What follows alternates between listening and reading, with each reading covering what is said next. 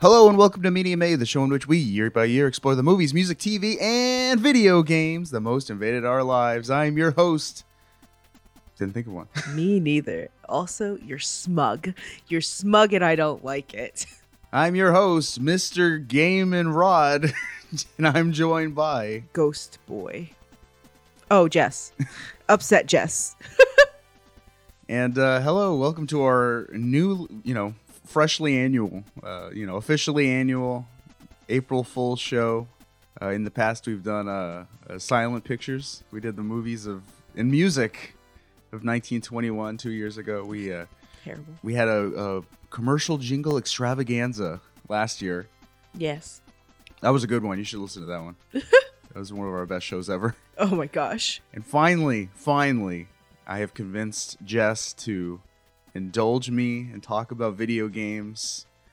We we we sat down. Typically, what we do is we go through a list of movies, music, or TV from a certain year and decide which of those things we've watched or listened to the most.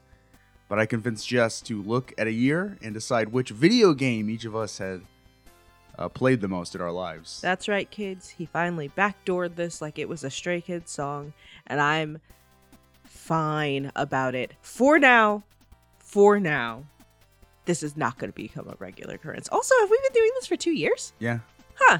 over over two years, I'm bad with time, I think it was which is just why I'm not the one who counts the years. December 2020 was our first show. Oh, was it? Yeah. Why did we start in December?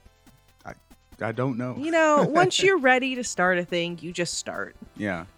Uh, so we, what year we we we doing today? We we we're we're going the you know we're not going the furthest back ever, but we're Oh, you're asking me Yeah, what year? Yeah. Sometime in the 80s? I don't know. 70s? You don't remember what year we we did? You No. don't remember what year these came out? No. No. 1980. 80s. Just 80. Just 1980. It was 80s for multiple days. I guess I guess you're right. Hey. But I you know I did that for one of two reasons. One, it seemed like a good place to start. We could have done a 1985, but uh, you know, ni- wh- why why not do 1980? We have we have never done the early 80s before, um, and and I wanted to, you know, go back and immerse ourselves in 80s culture because you know it seemed like fun. Yeah. It did seem like fun. Um, so video games. We're going to talk about video games today. We looked at a list of every video game released in the year 1980, and we decided which one each of us had played the most of. Uh, weren't a lot of options, especially for you. No, I, I have kids. If you didn't know, I'm not a gamer. It was an option of one. We chose that one for you. That Yeah. was before we go into it. Your your video game of 1980 is also my video game of 1980. It's going to But be a short unlike- show, kids. Unlike you, I've actually played other video games from 1980, so Yeah.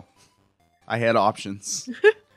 um, but before we get into the you know the show proper, uh, what is your history with video games? I don't have a history of video yes, you games. do.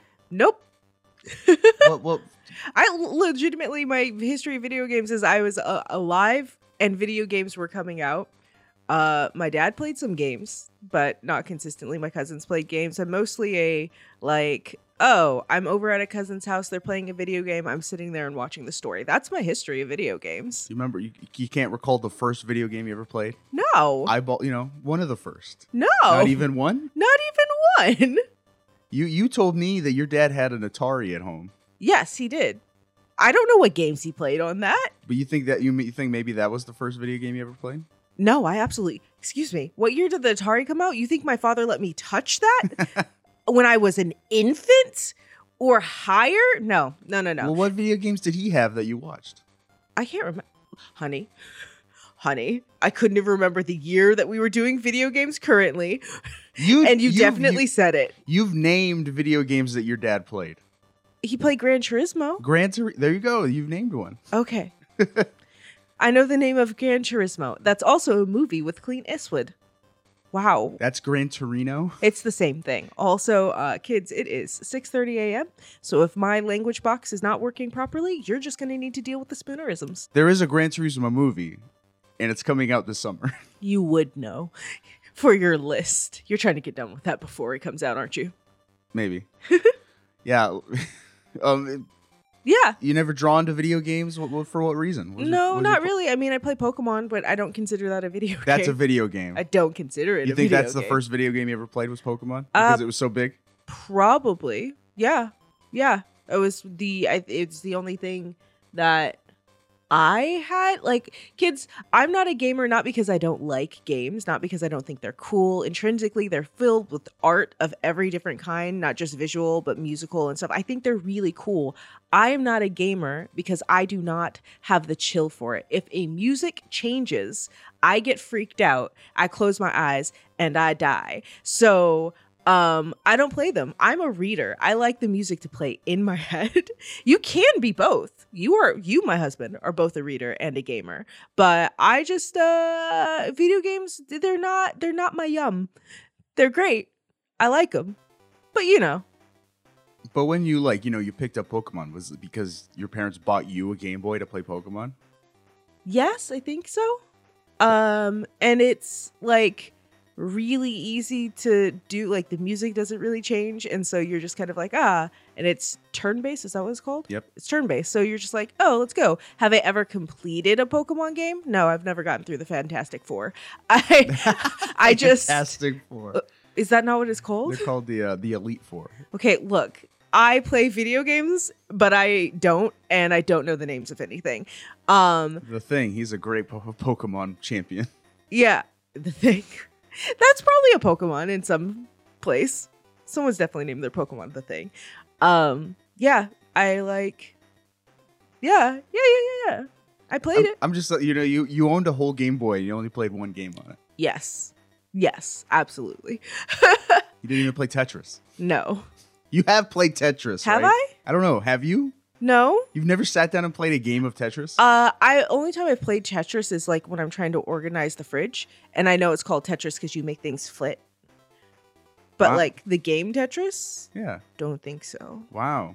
No, I don't even like. Is Candy Crush basically like Tetris? Candy Crush is a is a video game. It's it's a puzzle game like Tetris. I have not played Candy Crush, but when I see people do it, it gives me anxiety. I'm like, they're falling too fast. Things are exploding. How do you know if there's things in nor- in order? Why did that explode? Like, I think you don't understand. You're not like hearing when I say like, they give me anxiety. It's real cool to to see somebody do it, but I myself, okay, no, I played Fruit Ninja. I was just about to bring that up. for like three rounds and then I got anxious because I was like, "Uh, my finger hurts and I can't hit all the things. Like, honey, I'm not trying to be that girl. I unfortunately just am. What about Dance Dance Revolution? Uh, we did get on that and I did step on my own feet three times. I don't think you saw me, but I was kept missing because I stepped on my own feet. But that doesn't have to do with video games. I'm just bad at moving. what about you? What's your history with video games? Well, I cannot exactly recall what my first video game was, but I have candidates. It was amongst like I think four games. Was it, was Snake? no.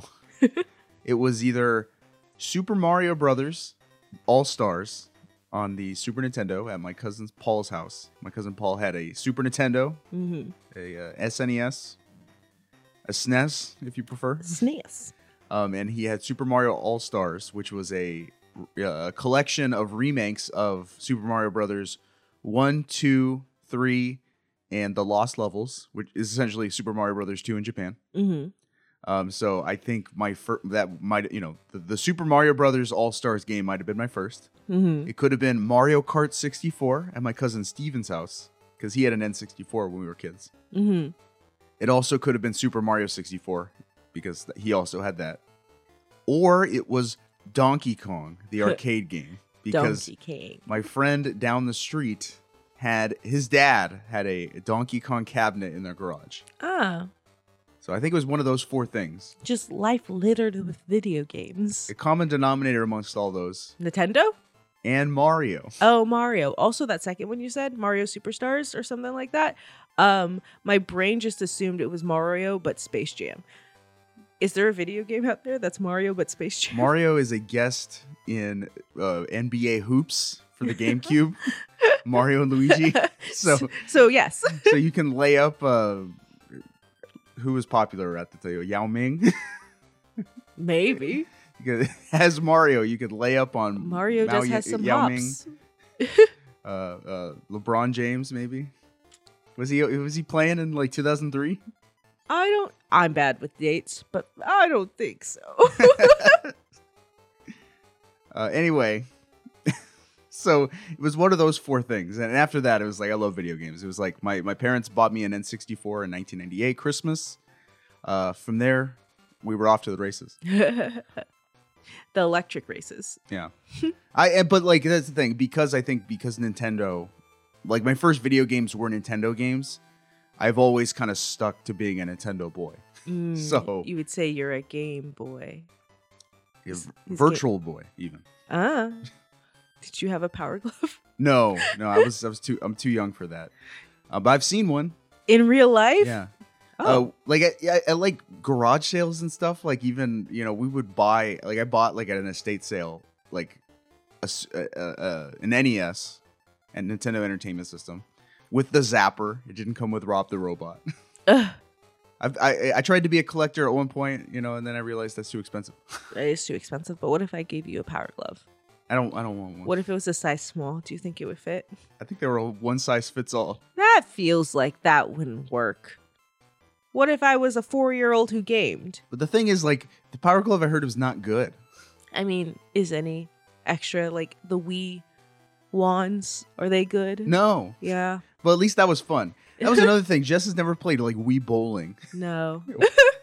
no. It's crazy. That's why I'm like I'm very curious. I would want to do more of these shows just to find the games you did play. No, thank you. feels like a test that I'm bound to fail. Let us know in the comments if you want to. If you're just curious, you're like Jess. Jess has never played Wii bowling. She's never played Tetris. What has she played? I was gonna say something. mean. What has she heard of? I've heard of your mom. She's a lovely lady. I love her very much. Anyway, before we talk about like our games of 1980, I wanted to kind of for my own benefit look at the the history of video games briefly. Okay, kids, strap on your seatbelts. It's a history lesson. because okay this goes back um video games was like my hobby like my thing right when i was a kid like growing up like you know i liked we've talked plenty of movies that i enjoyed as a kid you know grade school but like video games was my life Mm-hmm. um th- I, i've told ha- part of this story before on the show but in the sixth grade we did a project where we had to talk about like it was related to what kind of a learner are you Mm-hmm. are you an, a visual learner, an auditory learner, a kinesthetic learner? Um, and we had to do some kind of presentation using the medium of what l- uh, learner we were, right? So I was a visual learner, or at least I classify myself as one. And visual learners had to make a poster board and present their hobby, right? And this was the same project where my friend, who whose hobby was doing stupid things, All right. he made a Bam Margera style uh, video of him and his friends uh, hurting themselves. Yeah. Eek. Yeah, anyway, I I did video games. Me and my friend Aaron did video games, okay? And this was the first I, we did not have the internet at the time. This was 6th grade. I still didn't have the internet at our house. We went to my aunt and uncle's house down the street, used their internet. And uh, that was the first time I ever went on wikipedia.com cuz we had to cite our sources at the bottom. That was that was what our teacher, you know. Mm-hmm. She taught us good, I think, but I, s- I sourced wikipedia.com As one does. or wikipedia.org or whatever it was. Uh, first time I ever saw wiki written down. um, and you know we present we had to like talk about you know our history with video games. Kind of this show. This show is an auditory learner uh, sixth grade project on video games. Welcome, kids. But yeah, it was like you know we had to talk about like okay, where hi- what is your history with it? You know why do you like it? And wh- you know what is the history of this hobby in general? Okay. Um, the thing is, even back then, I was very confused, and there was a lot of confusion on what video game history is. Still to this day, histories ca- historians cannot agree. oh, about when video games came Yeah, like to what's be? the first video game? If you had to guess, do you have any idea? Like, Pong, no, Tetris. No. So that's the problem. No one knows. Uh, it was funny. I did a little bit of research, and then my, you know, my friend Aaron, he also did the same project, right? And he went first, Mm-hmm. and he said the first video game was Pong, Mm-hmm. which is wrong. Just it is irrefutably wrong. I agree with Aaron. and I, I went up on, s- on on after him and said he was wrong in front of the class. I was the Cindy Vortex to his uh, oh Jimmy my Neutron. gosh. Oh. You were the you were the Jimmy Neutron. Yeah, but I mean he was wrong, and what I said was tennis. also wrong. I said the I said the first video game was Tennis for Two, which is depending on who you ask, maybe the first video game, may not be. I'm gonna talk about why right now.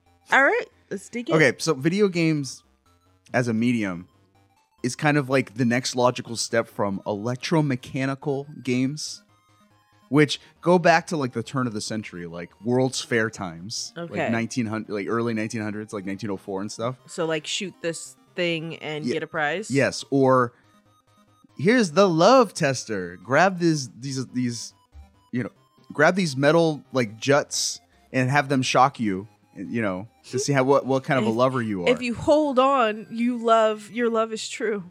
You, you know what I'm talking about? You see those at the fair sometimes, or like Yeah. the the the genie that you ask for wishes for, like in Mhm. Big. those are old mechanical electromechanical games because they run on electricity, but they're not video games. Right. So the the historians they, they can't decide on what a video game is. Like that's the first problem. It's like what do Mhm. we def- define as a video game? And I think most historians say the consensus is a video game has it it runs on a computer, right? It has Mhm. to a computer has to be involved. And it has to display real-time visual graphics. So the player and, and it has to has you know user control, right? Mm-hmm. Users have to be able to interact with it right. and what the user interacts with, they have to be able to see on a screen, a video screen, mm-hmm. right? Uh, a video video is also kind of like what's video, right? And so there's like even disagreements, and it's like, well, is this a video game? It doesn't run on a video screen; it runs on a different type of screen. Mm-hmm. Again. All very uh, granular, but uh, yeah, the so there have been various electromechanical games and interactive electronic games with different display formats existing as far back as 1940s. And s- in those 1940s games, some people say could be the first video games. Mm. Okay. 1940s after the war. You you you know that movie uh the th- what was it what was it not not the theory of everything uh, the one with uh, Cumberbatch where he plays Alan Turing mm-hmm. the Like- it also has everything in the word, in the title. I'm not sure. imitation game imitation. you know the game. imitation game yeah, it does. Alan that. Turing, who is like the, you know the computer whiz that helped people crack the Nazi uh, uh, Enigma machine, he was one of the figures to really like jumpstart like c- computer development in the late 40s after the war. You Mm-hmm. know, before he was you know imprisoned yeah in his home. yeah the poor and guy yeah. Anyway, yeah, th- don't- you know if you if you're curious about Alan Turing, his his life is really like interesting all and sad. tragic. Yeah. Anyway, he he and his colleagues like really jump started the whole like let's make computers a thing thing. Mm-hmm. and some of his colleagues used computers to develop games. Though not considered video games by a literal sense by some historians, early examples of electronic or uh, computer games include 1940s Mimatron, which used electromechanical relays, buttons, and light bulbs to simulate a game of Nim. Nim is, I guess it has to do with like matches. It's like a, you know, like matchsticks. Mm-hmm. It's like a some kind of logic game. I don't know. These were like British people, so it sounds like a British game. okay. It's like it looked like solitaire but with matchsticks. I've never played Nim, but they use light bulbs, you know, a series of light bulbs to simulate Nim. Okay. And the computer Oh, it didn't even have a computer. It had like, you know, mechanisms on the inside that would like, you know, you can Flip on and off. yeah. Hmm. So, you know, it's it's electromechanical game. Okay. Uh, there was uh, 1948's cathode ray tube amusement device. Who named these things? This one was a patent. Okay. Uh, so which someone's name? no, no, a cathode ray tube, which was the the technology Got it. uh, CRT, cathode ray tube, Oh, I've seen- CRT. You know CRT TVs, I've heard the old term tube TVs. CRT. This is the Okay. same technology. The boob tubes. Yes, so it is a basically a tube TV amusement device which involved the player adjusting knobs to change the directory of elements on a CRT screen in order to reach plastic targets overlaid on the screen. It sounds like an etch a sketch. I guess so. You- So you're like this this sounds like early like light game stuff. Basically, you're manipulating elements on a tube TV to hit targets that you you glued on the screen. Okay. So that's a that's a candidate for the first video game, but I think people said, "Well, there's no there's no computer involved, so it doesn't count." Also sounds boring. 1950s Bertie the Brain. It's a very British name. Bertie the Brain, which used a 13 foot tall computer, a keypad, and a grid of lights to simulate a game of tic tac toe. Oh. So it was like lights on and off, X's and O's, Mm-hmm. light bulbs, Right. and you, you know, basically You input. tic-tac-toe. Yeah, and the computer plays tic tac toe with you. But again, Oh, the computer's your component. yes. Okay. But of course, the. The, s- the, the elements, the light bulbs, aren't a screen. Mm-hmm. So some people say, well, that's not really a video game because it doesn't use a video screen, Okay. it uses light bulbs. Okay. 1951's Nimrod, which used a slightly shorter computer, buttons and lights to simulate another game of Nim. So again, just like but this one used a computer, Okay. but used light bulbs still. We're getting closer. And 1951's Mate in 2 chess computer program, which had no video output and required human intervention to interpret the player's orders and the final results. So they m- were able to have a computer play t- uh, chess with you, Mm-hmm. uh, but you couldn't see the results until you like printed them out. Oh wow. yeah. So it's like, is that is that the world's first computer game? Maybe. like s- any like some of those could be the first computer games Mm-hmm. uh, but are they video games? Right. No, because Because they there's don't a have. delineation. there's no screen, or you know, the results aren't there immediately. Right. Two early computer games: a 1951 simulation program of the game Checkers, and the 1952 game OXO, who's tic tac toe, Mm-hmm. are the earliest known games to display visuals on an electronic screen. So, do you personally think that it is a computer game and not a video game? Do you think there's a difference? He, I think this one; these are computer games. Okay. Well, I've played Oregon Trail, so Well, I mean that, and that's a video game because you you know back at that point, computer games and video games were the same thing. do you play Oregon Trail, or do you? Is it just Yeah. a class assignment? No, you play it. You play it. Mm, okay. You have it's there's strategy involved. It's kind of like a puzzle game. You have to like This You is know, why I buy- don't play games. it's like a, you have to buy uh, supplies ahead of time, and you know there's an economy. I never made it longer than five minutes. My it's a family- survival game. My really. family all died. They get dysentery. I don't remember why, but we all died. I could never go longer than five minutes, guys. Th- Is that the first video game you ever played? Either Um, I guess if you're calling it a video game, sure. we found it. The Oregon Trail, 1985. Sweet. We don't have to search. Uh, some his- those two games I just mentioned. Some historians do not consider them video games because they lacked moving or real time updating graphics. okay. So, again, it's just like, are these video games? If you think so, So anyone can have an opinion. yes. Then I think the first one was Nim. Nimatron Mm, Yes. or just uh, Nimrod? Nope, Nimatron. Nimatron. That's the one.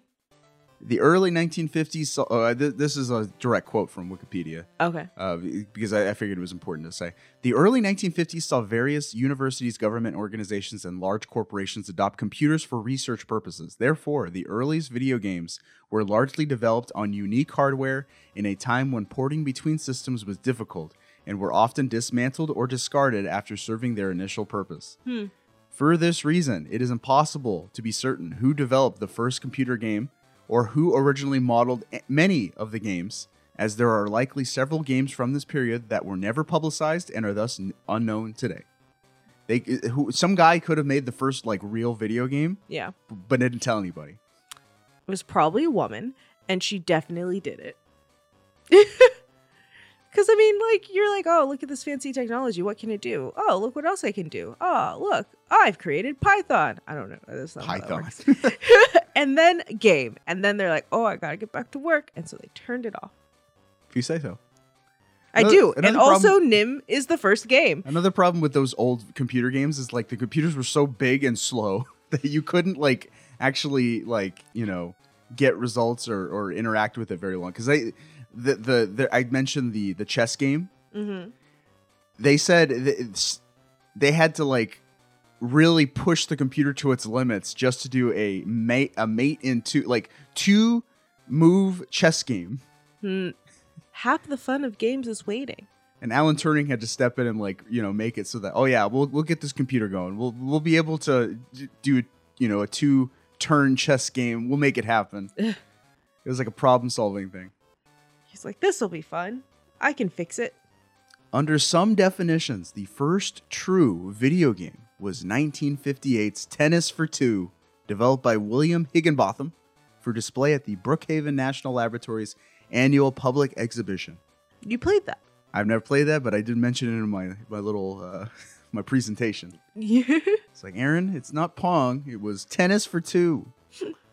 the game was developed on an oscilloscope, essentially a, a, a radar display. okay. So it's like you know a radar screen, you know, Beep. like the little Beep. like- yeah, Beep. it looked like that, Mm-hmm. and was played with two aluminum controllers. I assume like like knobs and things. Tennis for twos. It, it, so what it was is it's it's a game of tennis where a ball would bounce back and forth over a net. Mm-hmm. You know, and it was just like a little dot and a little line in the middle, Right. and that's how you. It, so it was like almost like the earliest version of Pong. Yeah. You know, like it's so funny. Like the, the the earliest like popular games were just tennis. You know, bounce a ball back and forth because For it's peop- simple, it's easy to understand, right. and it's easy to pull off because it's like you're really moving two ob. You're you know you're moving two objects, right? Mhm. And then there's one object that moves in between. So tennis for two. Look it up. It I will not. it looks super simple. Tennis for Two's status as the first video game owes to the fact that it was the first computer game to be created purely as an entertainment product rather than for academic research or commercial technology promotion. okay. So, some people say that's why it's the first video game, uh, whereas, you know, and some of those other games could have been first. Nim was first. It wasn't created for academics. It was. it was. Jumping ahead, in 1961, MIT employees Martin Greats, Steve Russell, and Wayne Witanen created the computer game Space War! Exclamation point. Ugh. On the E DEC PDP-1 microcomputer, which used a vector display system to present real-time graphics. That's interesting. So I'm like v- vector computer, and like you look this one up, it looks just like it's like a tiny little screen. like a Game Boy. Uh, it's bigger, a little bigger than like a, a Game Boy screen, but like it's like a little tiny computer screen, and the the graphics look like something from like a science fiction movie. You know, it's like little white lines, Oh, I was gonna say Tamagotchi next because the screen's very tiny. and it it, it looked like a game of uh. I guess it, it was like a, a predecessor to Asteroids. If you've ever seen Asteroids play, we've we've played Asteroids together. I remember we went to uh, that arcade in San Francisco. Hmm. the old e, the it, I think it was I can't remember what it was called, like an old timey arcade where they had old pinball machines and uh, we played a game of asteroids. Wait, no, was that the arcade bar? No, Oh, remember the uh, the World's Fair. there was like we it was uh, near Fisherman's Wharf. It was Mm. like this old timey arcade with Right. like old amusements, electromagnetic amusements we talked about, and then uh, Right. they had Pong there and they had asteroids, and we played both of those. I believe you. Anyway, Space War is similar to Asteroids, where you got a little. You, it, it- it was actually you're not shooting asteroids. It's a two-player game, Mhm. so you had two little spaceships in a in a basically a void of space, and they had to shoot each other. Mhm. And and there's a black hole in the middle, and they re- you know they s- orbit the black hole. So I was like, I'm like watching it. I'm like, surpri- it looks surprisingly good for a game made in 1961 Hmm. and I saw some guys like demonstrate it, you know, and like the game looks like it was pretty fun. So So you wanna go find it and play it? you have to, I mean, you have to have a special hardware, I'm sure. Ah. That game was copied to several of the early microcomputer installations in American academic institutions, making it potentially the first video game to be available outside of a single research institute. So it's the it's just the first publicly av- available. The the first like yeah well, no no not pu- not like commercially available but like the first video game to be in more than one place. Oh, okay, okay. Space War, We're always where was this made? What country? the U.S. Yeah, figures. We were obsessed with space. Following its spread, a number of games were developed by university programmers and distributed over the next decade. So No. that from that point forward, it was like video games they exist and people are making them, and we're sh- it was like within the the, the college community, you know, college students sharing it with their friends. The first commercial arcade video game was 1971's Computer Space, Always space. which was developed by Nolan Bushnell and Ted Dabney and was based on Space War. Mm. Uh, you've heard of Nolan Bushnell? You heard that name before? Uh, Mm-hmm. he made Pong and Atari. He made Pong and Atari. Yeah. Oh. He's the Atari guy. So Got it. Nolan Bushnell is like, a, you know, one of the, the founding fathers of video games. Ah, Uh, but his first game was com- Computer Space, which was the first commercial video game. It was the first video game where they put it in public, you put a coin in and you play it. where did it go?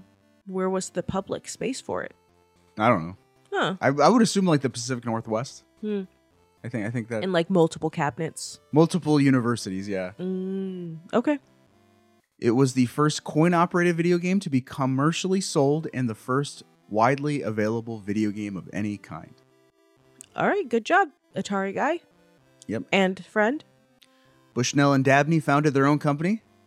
Is it Atari? It is Atari Ah. Inc. The following year, and alongside designer Alan Alcorn, released a ping pong game called Pong. Pong. Pong. Well, p- we've played Pong. It's very simple. I asked my parents, I called them yesterday, and I said, What was the first video game you ever played? And they both said Pong. Pong, I think like Pong's not the first video game. It's the first popular video game. Mm. Like it's the first like internationally popular video game. right. Uh, it, my, my, it, and it's funny. Like I told my parents, I was like, "Yeah, it was released in 1971," and they were like, "No." I said it was, and they said they didn't play it until it came to home because what they did was they, you know, uh Pong was a was an arcade game, Ah. Right. it was like a big cabinet. But then in like 1975 or 76, they made like dedicated units that you could hook up to your TV and play Pong on your TV. Mm-hmm. And that's what my parents played when they were young. On the Atari. Yeah, home Pong. No, just like a, Atari made home Pong, which Got was it. its own thing. It wasn't a console. It was just A capsule. it was Pong that came with a joystick. Oh, oh, okay, okay. Yeah. Got it. It's like one of those like plug and play things that you see at the mall now. You know, you like you buy like a you buy a little joystick, you hook it up to your TV, and you can play like, fifty games. No, no, I have no idea what that is, but I believe you. Also, why did they name it a, Atari? I don't know.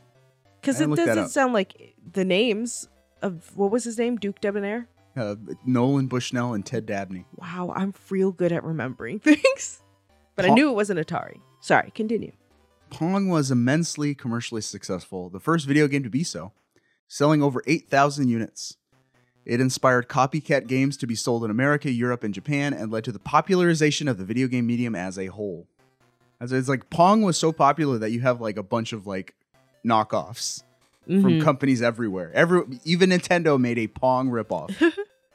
you got to start somewhere. What is what is it? Um, imitation is the strongest form of flattery. Yeah. Copyright infringement is breaking the law. This is the seventies. We don't do that. well, P- Pong itself was a bit of a uh, That's true. a copyright infringement, and I'll explain why. Ah. The same year as Pong's released, two months before the release of Pong, saw the release of the first video game home console, the Magnavox Odyssey, invented by Ralph H. Baer under the name the Brown Box. So that, there's another piece of history. What's the first video game console? It was the Magnavox Odyssey. What could you play on it? You could play like five different. Well, actually, so it was like a console, and you buy cartridges, and you put the cartridges in. So it was like the first real cartridge console. Okay. Twenty-eight games were were, ma- were made for the system, Huh. including a ping pong game, which directly served as the inspiration for Pong. Ah. So So how was Pong- it different? Okay, so the Magnavox Odyssey is kind of funny. Like graphically, it looked like Pong. It was very simple, you know, just geometric shapes, you know, Mhm. pixels, right? Very blocky, Right. But when you bought a Magnavox Odyssey and it came with like a collection of games, including ping pong, you could. It also came with little transparent sheets that you glue to your television set to make it look more authentic to what you are. So it was like a tennis court overlay that you tape over your Oh. screen so that when you see the, the ping pong elements under, it looks like you're playing tennis. Okay. And they had like hockey, which had like a hockey rink overlay and Oh. yeah. Okay. All right. So y- Sure. Magnavox Odyssey, they made ping pong, which was Pong. Mm. And then Atari made Pong and ripped it off, and it resulted in a lawsuit. Well, and I assume Atari. I think won. it was settled. Okay. I, I, I don't quote me on that. I'm not sure, but yeah, uh, Pong was allowed to exist Ugh, I mean, okay. And be more popular. and very much more popular. I, like I don't think my parents even knew the Vag- the Magnavox Odyssey existed, yeah. but that was the first video game console. Good job, dude. Because of your contributions to the field, we have a Switch. It's true. it's true. The video game industry as we know it really starts here. Over the next decade, several classic arcade and home console games would release, including 1976's Breakout, which is a game where a ball bounces from the bottom of the screen to the top, and there are like blocks on the top that when the ball hits, it breaks. It breaks Okay. a block and it bounces back. You're and like- you control the blocks. you you control a little uh, bouncer at the bottom, left and right. Got it. Can bounce the ball up and down. Got it. It's okay. A, it's a very popular game. It's been like you know recreated everywhere. I believe you. 1976's Coleco Telestar. The Coleco was a competitor to Atari. Ah. ColecoVision. Nope. 1977's Atari 2600, which was Atari's first real home console. okay. 1978's Space Invaders. You heard of that one? Didn't we just talk about We that? just oh, played no, it. Space. We, there's lots of space games. Space Invaders. We played that one. at the Okay, arcade okay, We okay. went to. Got it. It was a They throw bombs at you and their ships. little. Or your ships. no, there's like little aliens drop from the, Right. from the top, and you you shoot them. Pew pew. Yep. And 1979's Asteroids. Astro Boys? Asteroids. So those are all like you know those were the most popular video games up to that point. Okay. Up to the up to 1980, the most popular video game up to 1980 was probably Space Invaders Mm, and okay. Pong. But like Space Invaders like set the record. It was super Right. popular. And that brings us to the 1980. Ah, to the 1980? The 1980. We get to- uh, I should I should should play uh really get get us in the mood, I guess. 1980. Oh dear. But I like the song, so let's do this for the whole song. No. Okay. Well, we we we're in the 1980s. 1980. The the video games that each of us have played the most in our lives. I'm turning this off Why? because I have to introduce. You can introduce while listening to a super cool song. Fine. So let's talk. We're gonna talk my game first. Okay. which was not developed in the US. It was happening concurrently with all the stuff I just talked about. Okay. Released April 28th, 1980 as part of the Game & Watch handheld series, created by Gunpei Yokoi, developed by Nintendo R&D1, published by Nintendo. Ball. Oh, ball. Game Watch. Game Watch. Game Watch. Game Watch. It's them all Game Watch. Oh, them all Game Watch. Tell them all Game Watch. Game Watch. ジャッジボールバーミンファイヤーマイクロコンピューターを使ったゲームウォッチゲームをしない時はデジタル式クォーツ時計です Game Watch. Game Watch. Uh, that game is going to be 43 years old this month. Yes. You, you heard him say it. Ball. in addition to Judge, Vermin, and Fire. Uh, okay. Those were the, the earliest Game and Watch games. You heard of Game and Watch? No. I mean, I guess technically you talked about it like last week. So, yes. You, you ever played a Super Smash Brothers? Uh, you one, once or twice. In Super Smash Brothers, there is a character named Mr. Game and Watch Mr. Game and Watch. who is essentially a black and white stick man who he is the star of the game the Nintendo Game and Watch series of handhelds. uh, th- th- yeah, the Game and Watch was a, a whole collection of them. There's 60 of them, Mhm. over 60 of these little. It was, it was literally a game and a watch. It looked. It was the size of a like a calculator Mm-hmm. and it it told the time and it had one game on it that was the game and watch and there were over 60 little games that you could play in addition to having a watch on you Oh wow. like we we have we have one we played we played uh the the the re like the super mario branded re-release the mm-hmm. i think it's called game and watch super mario brothers it was released like a few years ago Yeah. uh the, it's about the size of an original game and watch does that sound feel like something you would want to carry around with you to tell the time to take the place of an actual watch like a wristwatch I mean, it's about half the size of my phone, and I carry that around to tell the time i with guess me. that's true i'm just like if i'm a japanese businessman in the year 1980 it's like where am i going to hold it like Actually, I, I guess think it's the actual size of my phone. it's smaller like the game and watches were a little smaller than our phones Okay, so yes, I would. have it have it in my inside pocket Mhm. if i'm on the train just pull it out Literally what I do with my phone, except it's TikTok instead of a game.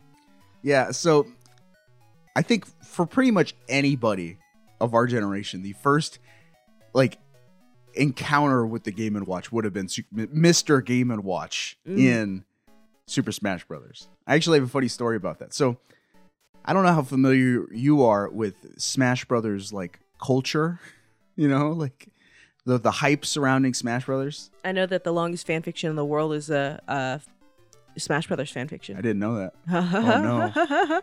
it's so I'm- long. I'm just saying if we ever do a Smash Brothers Absolutely show, not. we can look into that. No. Um, the thing about Smash Brothers is it- they they have it it is a collection, a like it's like an all star cast of Nintendo characters. It's Mhm. a fighting game. It features Super Mario, Luigi, you know, and then characters from other Nintendo properties like Link from The Legend of Zelda or Kirby From The Legend of Zelda. from from Kirby is in The Legend of Zelda. hey. He's, he's an enemy called Anti Kirby. Oh, what? Side note has nothing to do with this, but a little bit. Yesterday we decided Kirby is always going through puberty. Kirby is puberty. What? Excuse me. He's always hungry. He's always hungry. He's his body is constantly changing in ways he doesn't expect, and he, he finds it hard to communicate with those around him. you may continue. he's only ma- he's only, Anti Kirby He's only is angry in the U.S. um, Star Fox is in there. Yoshi, Donkey I Kong. love me a Yoshi. It is a collection of Don- so. When the first Smash Brothers released, um, it it came with like a cast of eight characters, Mhm. and then four hidden characters that you had to unlock. Okay. Right, Jigglypuff was one. Uh, Captain Falcon, Luigi was. Why hidden. would you have to unlock Luigi? He's yeah, he was a secret character, but because there were four secret characters, and you didn't know how many. Like at the time, it's like I, unless you had a strategy guide or you had access to the internet, which I had neither, Hmm. Mm. you didn't know who the secret characters were. Ah, So we the s- and the schoolyard was a a cesspool of lies. of lies and ru- rumor and innuendo. And people would lie about, oh yeah, man, you could totally unlock Metal Mario. Oh my gosh. Can you do that now? No, uh, no. um, y- y- in I think in Melee, there's a metal box, uh, like a block from Mario that tur- Mhm. gives you the metal suit, and you become like a chrome version of yourself for a brief amount of time. So you could technically play as Metal Mario Hmm. later. Uh, but yeah, everyone. eh, you- Oh man, you could totally unlock, eh, you know, character X. You know, like Sonic and Tails. They're in there. They're in. eh, I remember when Melee came out, 2001. Sony. Yeah, on the schoolyard, people would say like, "Oh yeah, you could totally play as Sonic." They're Sega, not Sony. Hi kids, I video game real hard. Sega and Sony sound the same. They could be the same. And uh, I remember six. It's probably around you know fifth grade, sixth grade, probably fifth grade. I was just hanging out on the schoolyard, you know, at the playground during Mhm. recess, and my friend is telling me about, "Hey man, I heard, I heard, in Smash Brothers Melee, there's a secret character you can unlock." He's called Mr. Game and Watch. Oh, and I was like, "What is that? What is he?" And he's like, "I don't know, man. He's like a he's like a stick figure." I was like, "You're lying. We've been through this before." Like the one time there is not rumor and ruin? No, I was like, You that's a doubt lie. it. That's that's made up. You're making that up. Like that's ridiculous. Because you know, like people at that point, it's like I had been through this. Metal Mario's not in the game. Can't play as Giga Bowser. okay, that's fake. Mr. Game and Watch, try harder. Oh my gosh. He's really in there. got it. So that friend you can always trust. So Mr. Game and Watch is literally the Nintendo's o- oldest character, like or one of them, one of Nintendo's oldest characters. which is- Wow. Of yeah, I was gonna say he's the Steamboat Willie, but I couldn't think of Steamboat. Steamboot? He's the Steamboot Willie. sort of yeah. You know, he he plays that role. Mm. but he uh we we we're sitting here for media maybe we played game and watch's first game ball That's true. they had very simple names ball We broke- vermin rope fire We broke open a collector's item just for this, just for you we, kids, we did do that uh the reason now i have played ball before because you were in Little League. yes no, no, um so back when super smash brothers 4 released super smash brothers for uh, 3ds and wii u mm. uh, they had they introduced a game mode called I think it was like All Star mode or something like that. What they did was you could play if it was like a gauntlet. You could uh, you pick your character and then you fight through Nintendo's lineup of characters in chronological order. Mm-hmm. And so you, you fight Game and Watch first, then you fight Donkey Kong and Mario, then Luigi, then whoever's next, right? Got Pac it. Man. Be, it, they did it in release order, which I Mhm. thought was super fun and interesting. Because yeah. Yeah. yeah, who's you know who's the oldest Nintendo character to appear in Smash? Mr. Game and Watch Mm-hmm. followed by Donkey Kong. Um, and in honor of that, uh, th- this was the summer of 2014. I had just graduated from college. I had a lot of t- free time on my hand, me and my friends, and uh, And you were trying to woo someone. Continue. we decided to try to be uh, video game streamers for a while, Twitch streamers. Oh yeah. For a brief amount of time, I had a career as a Twitch streamer. I remember this. Yeah. And um I had the idea, hey, let's it was me and our young friend uh, Alec, Oh yeah. young Alec. Mm. He's a, he's- Hi, Alec. yeah, he was a teenager at the time and I thought it'd be fun to like show him some some video game history. So what we did was using that Smash Brothers All-Star mode as a template. We played through Nintendo's earliest catalog, like the first appearances of the characters in Super Smash Brothers. Mm. So first game we played, we booted up a ROM emulator, a, a uh, I think it was in an in-browser emulator Okay. of Ball. And it was the most fun you had all Oh. we played that Ball week. probably for like two minutes. All right, cool. Let's move on. let's play Donkey Kong. You just gave it a courtesy. Yeah, Play. because just you've played Ball. Describe Ball. It's like Tetris. No, it's not. Yes, it is.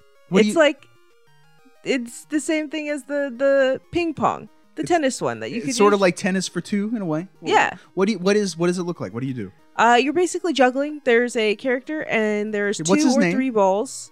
Is it Mr. Ball? Mr. Game and Watch. Mr. Game and Watch. There's a Mr. Game and Watch, and he is juggling two to three balls, and you just gotta um move the arms. and catch the balls before they fall and crash. Yeah, yeah. That's- That's the game, kids. You play as a stick man a very thin, sick man. with with two arms, obviously, and they're out like this. Well, what am I doing here? Of the shrug emoji Yeah, he's kind of shrugging, or emoticon. and he can move in. I think it's like two positions, really, right? It has to be three because I you think have it's one, just two. two, three. Because there's No, three no. arcs. Oh yeah, I guess you're right. Yeah, so it, it's Yes. yeah, You- so you he can can't move, see it, he, but he we'll can post use the it. He video. can move his arms in three different orientations, where Mhm. like on one extreme, his his right hand is really close to his face, Mhm. and his left arm is farthest away from him. Right. and then one that's kind of right in the middle. Both are equally the distance from his body, and Mhm. then the opposite from the starting position. right. So you move his, you know, his arms. back and forth, and you tap the catch the balls in your cupped hands, and then they fly back in the air. Yep. And you just got to see how many rounds you can go. bruh. We get you, you have points for every successful catch, Yeah. and then they get, I got the high score on the both. I've got the scores. I've got the scores written down right here. Um, yeah, that is ball. It's very simple. Yeah. Is the like It's so simple. we'll talk a little bit more about like the specifics, but uh, I have the history of ball. I have the history. Okay, I got it. Go ahead. Let's play ball. Let's play ball. Oh gosh. I wish I had like a, th- this. This really requires like a real soundboard, like. "Ba-da-da-da-ba-da." You can put that in at the end. You know that. You I'm just edit saying, like we could do this like morning zoo where I've got the soundboard. Oh and, my you know, gosh. "Ba-da-da-ba-da," Have like a, a monkey every time I mention Donkey Kong. Wow. Wow. Go ahead. It's an April Fool's episode. Do it. Have like Live your bliss. no, it has to be real time. You know, Okay. the history of Game and Watch is really the history of Nintendo. You heard of them? You heard of Nintendo? No, I've not. I've watched an anime with a like tiendo. I said that with a Spanish accent. Entiendo. Entiendo? You know, Pokemon was a Nintendo game. No, that was Sony. Get out of here. Well, kids, I've been dismissed from this podcast. Have fun with Rod. Want to take a guess? When when do you think Nintendo formed? Founded? When was it founded? 19 19 1900? oh, the, the year 19 AD. 1980. Jesus still wa- walked the earth. Jesus was like, mm, guys, just wait a couple of thousand years for this. This is too much. um, wake up. No. So, uh, probably like, I don't know, 1975. 1975. I don't know. Well, 1980 was uh, plaque and play. So, watch and play and watch. Nintendo was founded as Nintendo Karuta on September 23rd, 1889 I was right. by f- by craftsman Futsujiro Yamuchi Mhm. in Shimogyuku, Kyoto, Japan. I'm going to have a lot of tr- problems with Whoa. these Japanese names. Can you try it one more time? Shimogyuku, Shimogi Oku. Shimogyoku, Kyoto, Japan. Mm. I can't see it, so I'm just gonna Anyway, it was assume. pr- it- the, y- Mr. Yamauchi created Nintendo 1889 in Kyoto, Japan, to produce and distribute handmade Hanafuda cards, Harafuda. Hanafuda playing cards. So Nintendo started as a playing card company. Okay. What's a Hanafuda car? Hanafuda is like, I, I guess, like a- you know, it's like a particular Japanese style of playing card. Um, it's not like Western playing cards like we have, you know, with face cards, but uh, it, it's just popular at the time, you know. All I can think of is card captor Hanafuku. yeah so so nintendo was a playing card company Okay. for pretty much most of its lifespan they That- made playing cards It's a hundred years before I was born. yep the name nintendo is commonly assumed to mean leave luck to heaven Oh. but the assumption lacks historical validation it can alternatively be translated to quote the temple of the free hanafuda Okay. i, I don't know i like i like leave luck to heaven i'm gonna use that one instead Okay. I'm just gonna call it Nintendo. By 1929, Nintendo, as a largely family business, had begun manufacturing other types of playing cards and had become the largest playing card company in Japan. Oh wow. Good job, family. Yeah, so th- at this point, N- Japan is, you know, they're they're allowing trade with outside countries. They're making Western pl- Nintendo is making Western trading cards, like our Yeah, you know got our, it. our decks of trading cards. Gambling cards. Yes, because uh, yeah, J- the Japanese they loved to gamble. They still do. Now I want to know the history of playing cards. They had to have been made for gambling, right? In Japan, they were yeah. In 1949, Hiroshi Yamauchi, great grandson of company founder Fujijiro Yamauchi, became Nintendo's third president, launching a major expansion that would see Nintendo enter the children's market. The company even partnered with the Walt Disney Company to incorporate its characters into playing cards. Huh. So Hiroshi Yamauchi, I'm he sorry, are you saying that's the first um, Kingdom Hearts? It's the first, the, the first, the first Disney and Nintendo collab is was not Kingdom Hearts. It was the playing cards. well, I mean, technically Kingdom Hearts was a collaboration between Square and Disney. Never but mind. but Sora did did uh, eventually show up in Smash Brothers like last year. okay. Cool. But yeah, uh, Hiroshi Yamauchi, he was the like the big time president for most of Nintendo's like video game life. He wouldn't retire. I think he actually passed away before he was like su- succeeded. Um, like uh, someone took over the role, Mhm. uh, and he didn't. Yeah, that wasn't until like the 2000s. So he was president for a long time. oh wow, yeah. He was like you know the grandpa of Nintendo. Gramps Nintendo. yeah, no, he, I- he was the original play and watch because he's the grandpa. he he also I heard was a very shrewd businessman, like very like you know very intense from Mm. what I understand. So yeah, he was the big wig. Okay. I mean, you don't get to run a company for 50 plus years without being shrewd, so Nintendo's continued shift toward children and Japanese society's shift away from adult oriented playing cards as a hobby led to financial hardships for Nintendo in the early to mid 60s. So, this was when, like, I guess Japan was like, well, we're not going to gamble with trading cards. We're going to gamble with pachinko machines instead. mm, well, Yeah, Nintendo, they were having some trouble adjusting. yeah. In order to turn things around, Nintendo made attempts to branch out into other industries, including taxi cab services, Huh. instant rice production, Huh. television, and love hotels. Oh, wow. There were, at one point, Nintendo love hotels. Now, here's the thing I know that that version of Nintendo had no Mario, had no any of these things, no Zelda, none of the, But my brain, uh, instead of thinking of a love hotel that was the queen, a room with the Queen of Hearts, thought there was a Yoshi room. and I didn't like that visual, so I had to share it with you. Hey, Maybe they could go back to make a some uh, red hot Mario room. Birdo love hotel. You like it a little crazy? L- Wario room. Ew. I'm stuck on. Oh no! I'm stuck on this. I'm stuck on it. I don't like it.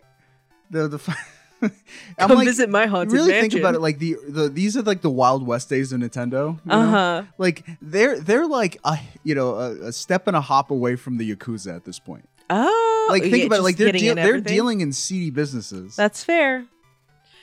hey Nintendo, just in case you have actual Yakuza ties, this was a joke. it, was, it was indeed a joke nintendo's fortunes would change with the hiring of gunpei yokoi now that's a name you don't know No. probably but you should so you heard of shigeru miyamoto I have. It's the You father- say it very often. It's the father of Mario, created It's- Legend of Zelda and other things. Mm. Pikmin.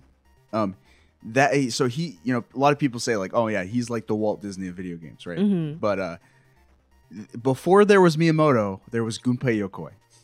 Okay. Gunpei Yokoi is responsible for like probably Nintendo's earliest successes in video games, hmm and he created some things like the Game Boy. Ah. He's the father of the Game Boy. He's the father of the uh, uh, D-pad, the directional cross-shaped D-pad Oh. on controllers. That was him. He did that. okay. Good job, Gunpei. Yeah, yeah, Gunpei Yokoi is like the guy. Is Gunpei his first name? Yes, Good job, job okay? Yokoi-san. Yoko-san. Yeah, Mr. Mr. Yokoi. Fresh out of university, Yokoi was hired by Nintendo in 1965 to maintain the assembly line machines used to manufacture its cards. Okay, he joined the not Yakuza. So he was a maintenance man. Ah. The following, th- this is like the craziest like story. Mm. The following year, President Hiroshi Yamauchi made a visit to the factory where Yokoi was working and took notice of an extending arm toy that Yokoi had made for his own amusement during his spare time while doing maintenance. So think of like it was like a little Yeah, lever, yeah, yeah, yeah. and it was like it's like a little arm on a Yeah, definitely seen those Spring. things. Yeah, Oh, yeah, yeah, yeah. yeah, yeah. Impressed by the device, Yamauchi ordered Yokoi to develop it as a proper product for that year's Christmas rush. Ordered. Mm, Boy, you better pay me. Who made that? I did, sir. Make more. and from that point forward, Yokoi was Yamauchi's right hand man. Mm. He was like, if if Yamauchi had a problem, he'd go to Yokoi. Oh, That's and, nice. and it was like, hey, what what should we do? Like, what's your idea? How can we sell this? You know, all right, I'm dealing business with these people. What should we make for them? yo, right place, right time, right Yes. brain. Yes. The Ultra Hand, as it would be called, was a huge success for Nintendo, prompting Yamauchi to expand the company's toy division. Ah, And from that point forward, Nintendo became a toy company. hey, So I really think the heart of Nintendo, as we know it, the video game heart, like the, the philosophies that drive the way Nintendo operates, which sometimes Nintendo's kind of behind the times. Like they're not like on the cutting edge technology wise, Mm-hmm. Mm. but they always fall back on like toy principles. mm, You know, like children's toy principles. right, It's like ha- we sell timeless toys. Mhm. Like so a lot of like Nintendo's old developers, it's like they think of video games as toys. I mean, they are. They they kind of are. I I mean, like, I don't mean that in a disrespectful way, right? No. Like, I'm an adult and I need. Don't say adult toys. I'm an adult and I need to have fun, and toys for adults are necessary because we didn't. Gr- yeah, We need action figures. we no. we don't have to rename it. A toy is a toy. Let us have toys. Yokoi would go on to develop other hit toys for the company, including the 10 billion barrel puzzle, which is like a little, it's like a barrel shaped puzzle toy, Okay. a miniature remote controlled vacuum cleaner called the Chiritori, Shoritori? I guess, a baseball throwing machine called the Ultra Machine, and That- a love tester. Oh, is that another one of It's those? one like, of like yeah, you, you- zappers? You, zapper. You hold Mm. on to it, and it's funny because um, a lot of the Nintendo loves to shout out its history and its games now. Mm-hmm. Like it loves to celebrate its old stuff. So the Ultra Hand, the Love Tester, the Ultra Machine, these have all appeared in video games as like Easter eggs. Mm. I, the Ultra Toy and the Love Tester, I both both have appeared in Zelda at some point. Huh. Yeah. So I they're mean, proud of their history. Yeah, holding on to your roots. At some point, uh, Nintendo they made uh, Lego knockoffs, Ugh. basically like blo- building Oh block yeah, toys, yeah. Like, and those have appeared in Mario games. Clicko men. In 1970, Nintendo produced Japan's first electronic toy, the beam gun, Beam gun. an optoelectronic pistol designed by Masayuki Uemura. It was you pointed at it's like pew pew. it's like a little pistol, Mhm. and you point it at a arcade-like setup, and it was like a virtual shooting gallery. Okay. Uh, it wasn't a video game because I don't think it had video elements. It was it was an electromagnetic game Okay. or, or so an electromechanical game. If you, Like so an- if you aimed right, it would knock something. yeah, it was like what you do at, you- what you see at the midway at the fair. Mm-hmm. The company subsequently partnered with Magnavox, the people who made the Odyssey, the Magnavox Odyssey. I talked about them earlier. Yes. Yeah. Yeah. Yeah. Yeah. Yeah. So they partnered with Magnavox to provide a light gun controller for their new home video game console, the Magnavox Odyssey, in 1971, and that's how Nintendo got involved in video games. Got it. They made this Okay. beam beam gun g- t- thing, Is basically what our controllers are nowadays.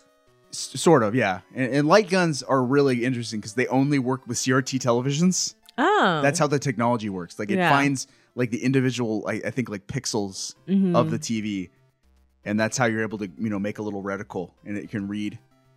It's like a super simple technology, from what I understand, Mhm. but it only works on CRTs. Huh. only works on tube TVs. It didn't work. It doesn't work on LCDs, and that's how. You, that's why you can't play old light gun games on new TVs anymore. Huh. That's so interesting. So like the Wii, or like you know, remote controls like they have sensors. Mhm. It's like infrared or something. Like that's Right. why with the Wii you have to have like a little bar at the bottom. Right. Uh, it's not a light gun. Anyway, Nintendo made a light gun. They partner with Magnavox to make it for their home console, and that's how Nintendo entered the video game industry. All right. The beam gun helped Nintendo jump headfirst into the arcade market as the company began releasing its own light gun based electromechanical arcade games, including the Laser Clay Shooting System in 1973 and Wild Gunman in 1974. Now, I- have you have you heard of the movie uh, Back to the Future Part Two? I may have heard of it. It sounds slightly familiar. There's a scene where Marty McFly enters the Cafe 80s in the year 2015. It's like a, you know, it was released in 1989, and they were talking, they were presenting what they thought the future would look like in Mhm. 2015. And Marty walks into a nostalgia cafe based on the 1980s, Where he has come from. and he sees two kids playing an arcade game in the corner, and Mhm. one of those kids is a little uh, Elijah Wood, Oh yeah, yeah, and it's a cowboy game. yeah. Mm-hmm. That game was Wild Gunman. Ah, Nintendo, one of Nintendo's earliest arcade games. Huh. And, and Marty like, I'm a crack shot at this, and the little kid goes, "You have to use your hands. That's like a baby's toy," which is funny considering Nintendo would make like the Wii. yeah. Which is all babies' toys. Nintendo's first true video arcade game, EVR Race, was released in 1975. While its first video game home console, the Color TV Game 6, released in 1977. So, I this was a reminder for me. Their first home console was not the Nintendo Entertainment System, the E NES, Mm-hmm. 1985. It was the Color TV Game 6, and they released a few Color TV games Okay. yeah, it was like it was called the Game Six because there were only six games for it. Ah, They released more later that were the Furious Six. so games. Nintendo's first home console series was the Color TV game Okay. in the seventies. So I was right. The seventies. Nintendo was there from the start. I guess if you want to say Nintendo as we know them, a video game company Mhm. started in 1975. Yeah, I was right. That's right, kids. This has all been a shoot. I'm a shark, a video game shark. just like Jaws Unleashed. Why would you put a leash on a shark? S- s- uh, it was a snacker from Banjo Kazooie. He was a That- video game shark. and that brings us to the Game and Watch. I love this story. While traveling on a bullet train in Japan, Gunpei Yokoi, now head of Nintendo's video game division, saw a bored businessman playing with an LCD calculator by pressing the buttons. So he was just so bored that he was just messing around with his calculator. This encounter gave Yokoi the idea for a watch that doubled as a miniature game machine for killing time, Hmm. and thus the, the Game and Watch was born. Yeah. You know, I could definitely understand. Like in a country of commuters, you need something. Public commuters, yeah. Yeah. Yes. I mean, I wish we had the trans- public transport, but I would just be listening to podcasts all day. That's what Well, I they do couldn't anyway. do that. It was like they could play, maybe listen to their Walkman Oh yeah. and play the Game and Watch. Yep.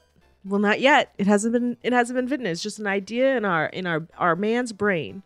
Yokoi pitched the idea to Yamauchi, who, thanks to a chance encounter, subsequently presented it to Akira Seiki, president of Sharp, the world's biggest manufacturer of calculators.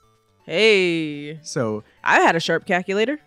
Sharp had the technology, Nintendo had the idea, and they partnered to make the Game and Watch. So, like the Game and Watch systems really worked c- t- calculator technology. The screens looked like calculator screens. They were that simple. Yeah, yeah. Yokoi developed what would become the Game and Watch family of systems. Sweet. The first Game and Watch title, Ball, released April 28th, 1980, in both Japan and the United States. Oh, Yeah, we got it too. dang. It was the first of five in what is called the Silver Series. So there were like generations of Game and Watch, Mm-hmm. the Silver Series, and then the Gold Series, and then they had like things like the Dual Screen Series, which it looked like Wow. an Nint- it looked like a Nintendo DS before the DS. Huh. Um, they had like widescreen series and all these different like iterations on the same concept. Mhm. It still looked like a calculator, but it you know could do more advanced type games. Okay. In the U.S., where it was published by toy manufacturer Mego, the Game and Watch was known as Timeout, and Ball was known as Toss Up. Huh. So Mego marketed and distributed the Game and Watch in the United States, and it was called the Timeout, the Mego Timeout.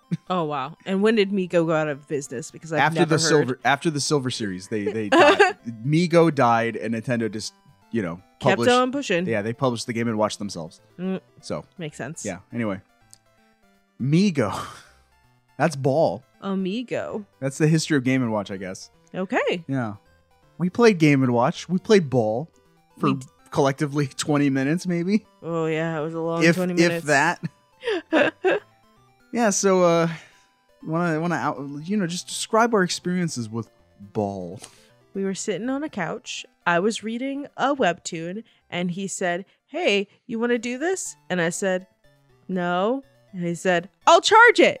And then we sat on the couch and we played some ball or some toss up, depending on where you're from. Game, ga- most Game and Watch games. I played it first, by the way.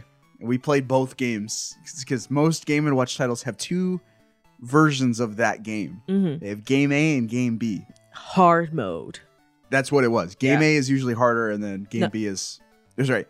Game A is easier.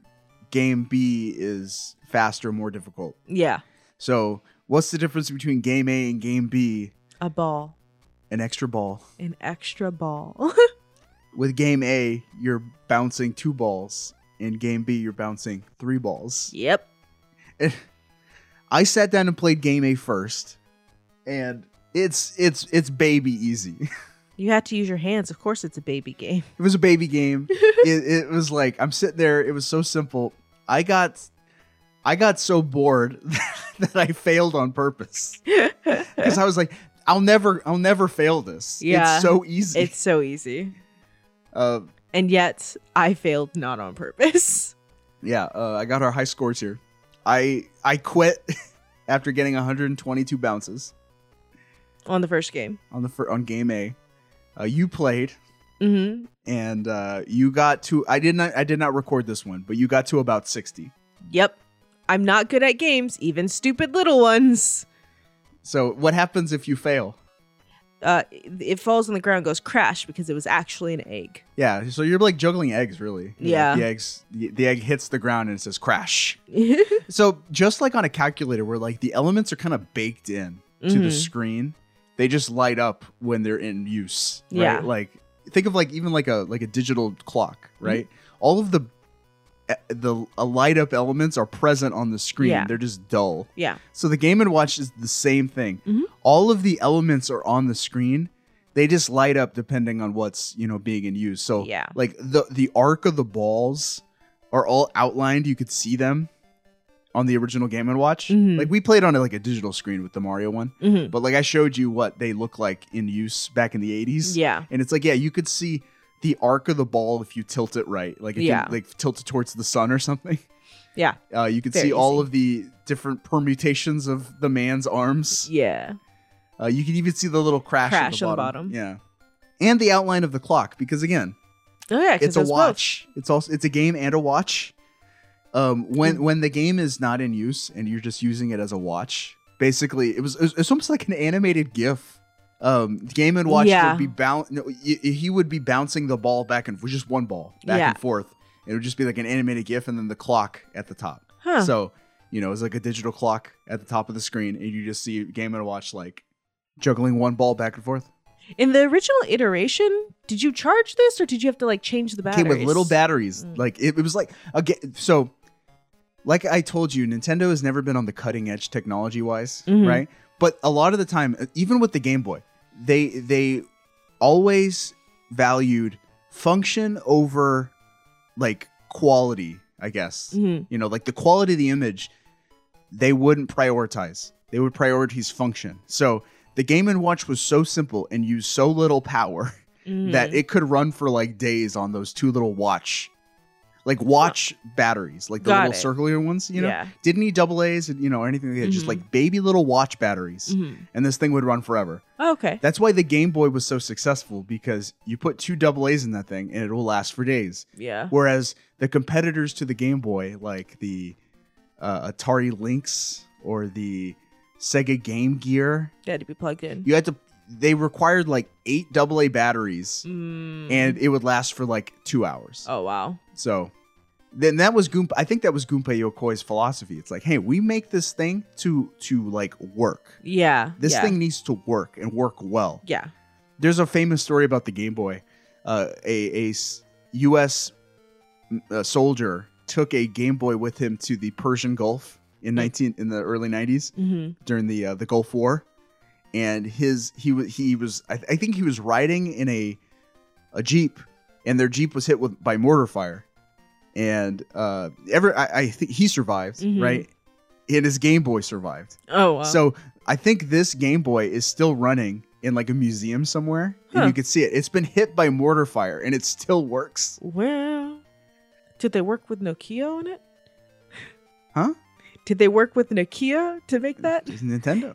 Well, they work with Sharp apparently. Oh, I don't know about it. The Game Boy, just because Yeah, Mm-hmm. I don't know. Nokias will also and Nokias will also They're survive indestructible. damage. Yes. Yeah, so that's why it's like it's kind of like out of the ordinary. You- You've heard of Nin- uh, Joy-Con drift these days. Yes, you have said that. So the Nintendo Switch, wh- which is Nintendo's new console, hmm uh, it has a problem called Joy-Con drift. Joy-Cons are its controllers, hmm and these sticks, uh, for some reason, like the magnetic thing at the bottom of this the control sticks that move left to right and stuff. Sometimes they'll get off, they'll s- stick or get off kilter, where the game is constantly Pushing you- receiving an input, Yeah. even though you're not pressing anything, Right. which is a big problem mechanically yeah.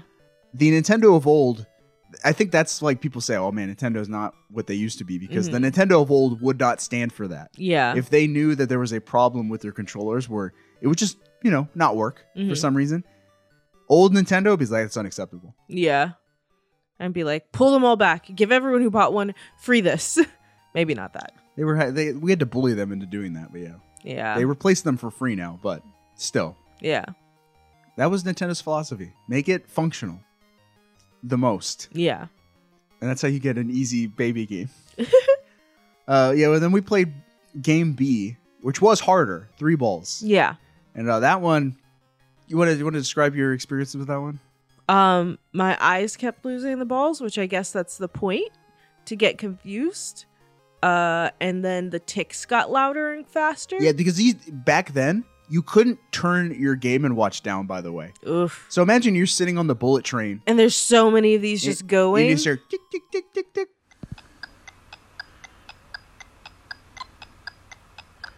Tick, tick, there's tick. like 80 of them going. I would lose my mind. you couldn't turn them down. I would lose my mind. I think that was a function they added later. It's like, hey, you could turn your Game and Watch sound Good. off. Good. Cause I just walked from Hokkaido to like no, no. But yeah, that, that was the thing about the Game and Watch. Even even on the er, the easy game A, it's kind of hard to predict where the ball will fall, even though you know that the ball's like arc is predetermined. Mhm. It's still kind of like weird. You can't. It it sometimes you lose it and you're like, well, where's it gonna land? Right. You you yeah. So when there were three balls, it got real hectic. Yes. because at, at one point all three balls were landing at the exact same time and you Mhm. had to like left right left Yeah. It was a lot. I, I don't know how they added up the score but in game- Every single time you hit one. So you got like three each time. So it would be like two, two, two. no no I, I thought it was like maybe like 100 points per bounce Oh, yeah, yeah, it yeah. was something like that because somehow i ended up with 1940 points Yeah, there was 10. It- They were 10 per oh okay hit. so I, I guess I, I bounced 194 balls in game b Yeah. it's pretty good uh, how many you get did you get I Do you can't remember, but it was less than 100. no it's more than 100 Oh, okay. It's one- 150 I did it 15 times, kids. I'm not a gamer. Well, that's ball. That's bold. that's ball. Would you recommend ball? No. No. it is only interesting for historical purposes. It's not fun. You could play it for free on the internet. Just Google it. Yeah. Ball emulator. You can play it in your browser. It's not even like, well, I don't know. Nintendo might be. Nintendo's a stickler about that. They might be Mhm. trying to take those down, but Uh, uh, it's it's so easily emulatable that you could play it in your browser, hmm like as, even as like a flash game. you know? Yeah. Uh, y- that's the only way to play it these days because, uh, well, they might still sell the Game and Watch Super Mario Brothers, which was a little fancy handheld system that looked like an old Game and Watch, but it came with three classic Super Mario games, and you can play a Mario themed version of Ball. Yeah. So we played it on that, hmm and in that, in our version, Mr. Game and Watch was replaced by Mario Yeah. and I think that's the o- the easiest way to play it officially right, Right. now because they released it on the 3DS eShop for three dollars, like you know, ten years ago. Uh, but the problem is you can't add funds to your 3DS eShop anymore, Uh, so you can't. I tried. I, I was yeah. gonna. I'm gonna pay Nintendo for Game and Watch, so I didn't have to open up my collector's item. but I couldn't. So I lost three dollars and a collector's item. So yeah, uh, game, game. You can't even play Game and Watch Ball originally anywhere officially anymore. Huh. Um, you can't, and they don't have Game and Watch games on Nintendo Switch Online. God, They just Yeah. it, it's it's in the vault. It's in the vault. Uh, yeah. So there you go. Uh, don't play ball. No kind of ball, soccer ball. I mean, it's football. again, it's like only if you're like, would you like to play uh, one of Nintendo's first games? Sure, you can, but I wouldn't recommend it. You you won't enjoy it. Would you like to play a game? But what did the world think? What Wh- did the what world does the world think? Because I could not find any old reviews there of, of Ball. was no internet then. Oh, obviously, Yeah, there so was. I, I got some like contemporary reviews of Ball re-releases, including the Super Mario Ball. But sales-wise, Ball sold somewhere under 250,000 units, contributing to the Game & Watch series' total worldwide sales of 14 million units during its first year of release. Dang, That's pretty good. yeah. Fourteen million in, in the first in one year. year. Yeah, in two regions, that's pretty good, honestly. Most Game & Watch titles sold about as well as Ball, though 1982's Donkey Kong Game & Watch title, based on the arcade game of the same name, sold 8 million units alone. Mm. That was the most popular Game & Watch game, Hmm. Donkey Kong, because people love Donkey Kong. Yeah. Why do people love Donkey Kong? It was a good arcade game. Oh, okay. Yeah, it was just like it was a decent arcade game. I- Maybe that's- we'll talk about it in 19 if we if we do 1981 someday. Moving on. Let us know what you think in the comments. Other than as an important piece of Nintendo history, Ball these days is seen as, quote, simple, limited, and even dull. yes. It, I agree. It, it, it- game A was so dull, I failed on purpose not to play it anymore. For example, in reviewing the game's 2010 DSiWare re-release, Nintendo Life said, quote, if you're looking for an addictive, exciting gameplay experience, regardless of history, then ball is not the way to go. The problem is that until you're hundreds of points deep, the game poses next to no challenge for anyone accustomed to more taxing fare. That is to say, anything made in the past 30 years. How Okay. long can you go becomes how long will you care? That's exactly right. Well, I feel offended because I didn't give up. I'm just bad.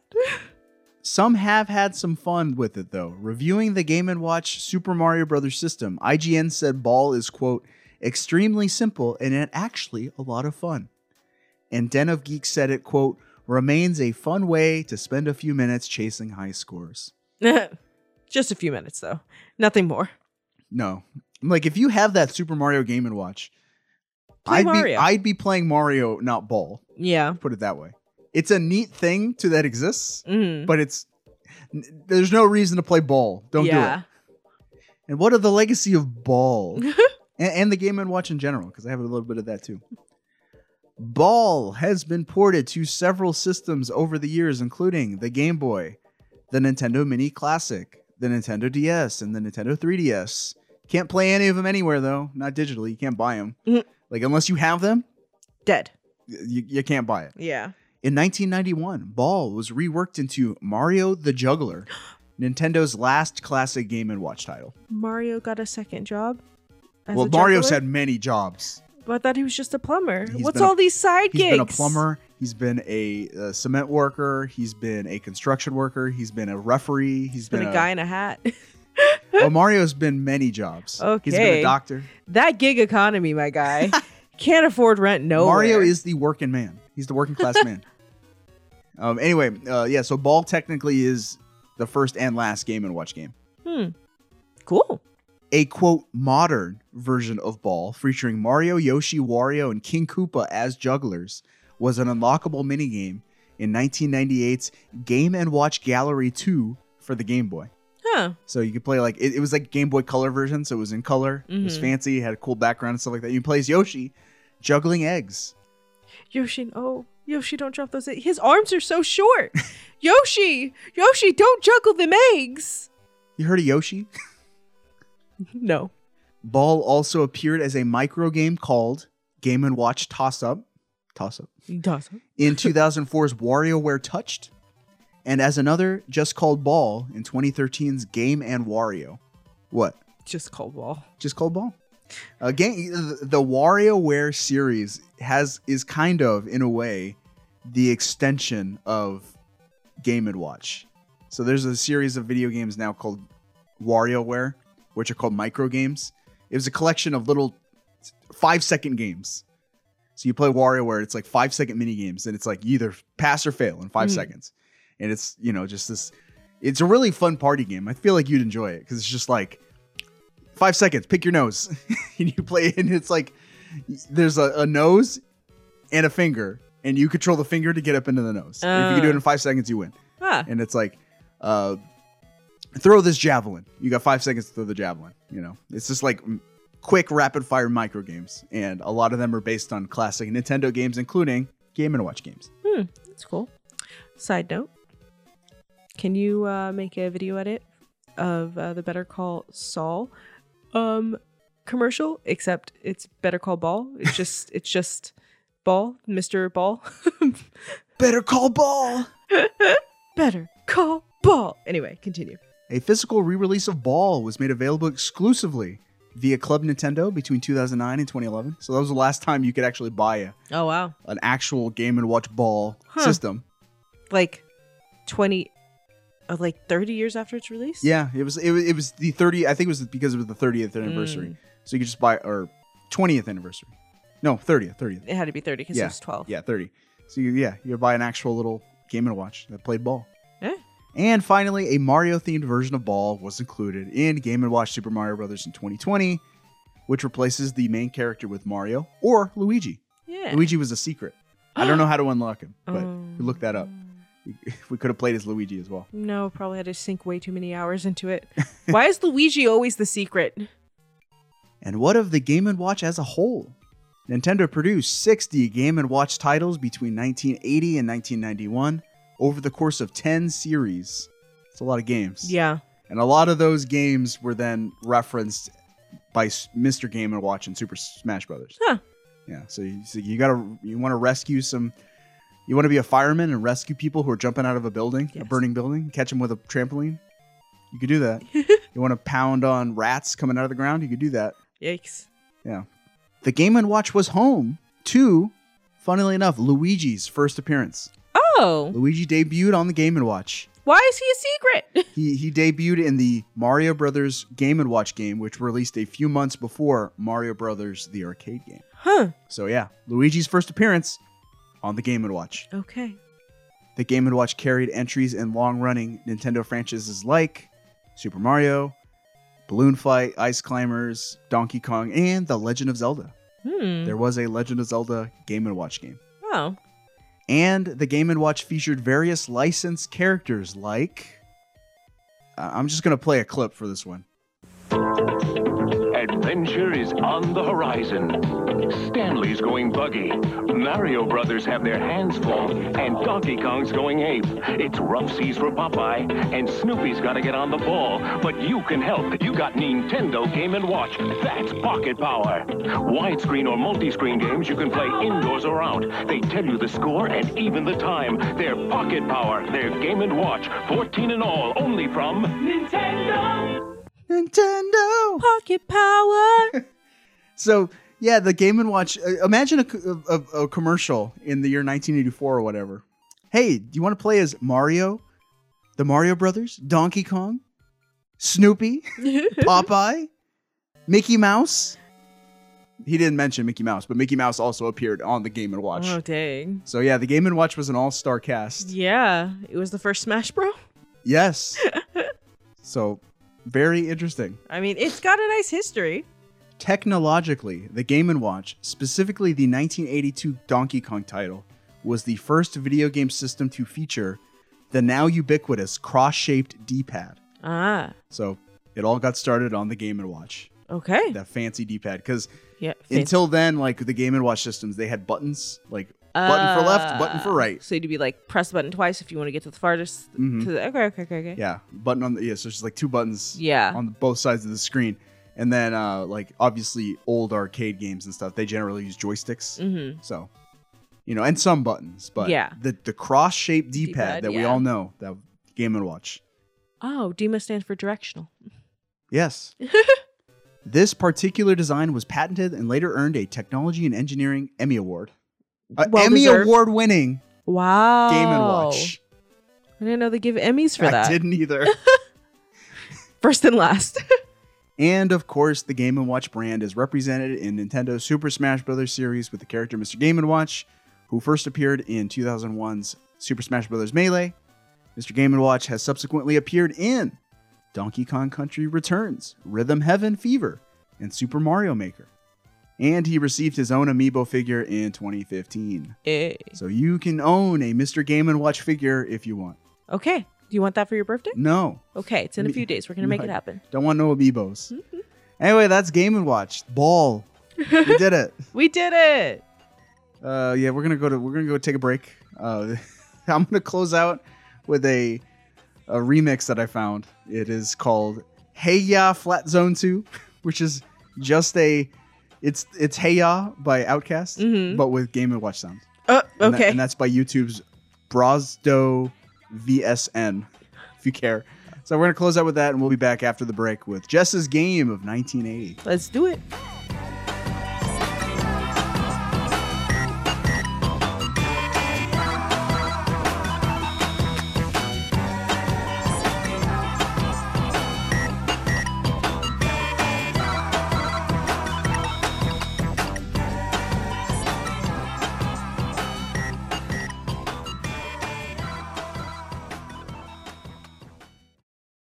We'll return after these messages.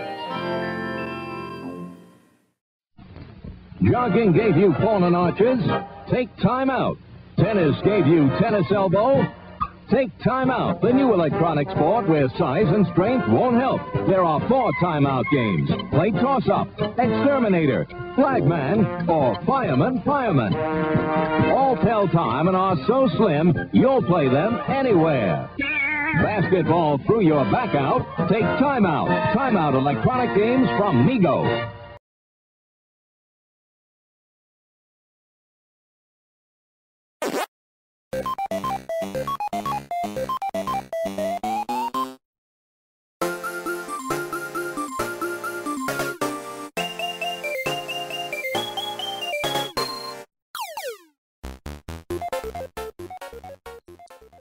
We're back with a um, a Super Smash Brothers medley of for from about your game Oh. 1980 because the main character of your game also appeared as a fighter in Super Smash Brothers. Oh.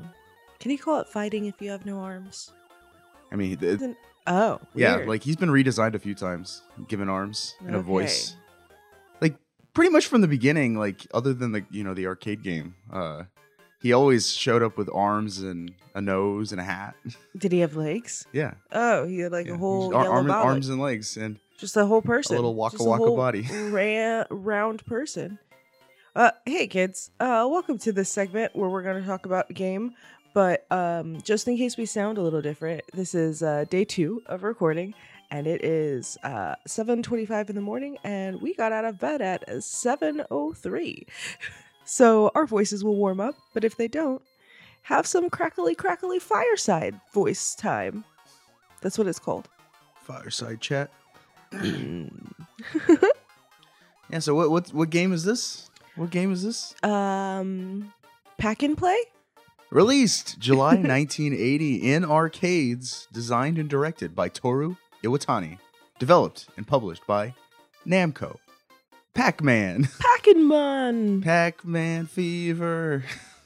what's that I've got I've got a fever, and the only cure is for more Pac-Man. i've got a fever pac-man I've got Pac-Man fever. okay Everyone did in Mm. 1980. They had Pac-Man fever. i was in 1980 i didn't have pac-man fever Pac-Man was a cultural icon for the 80s.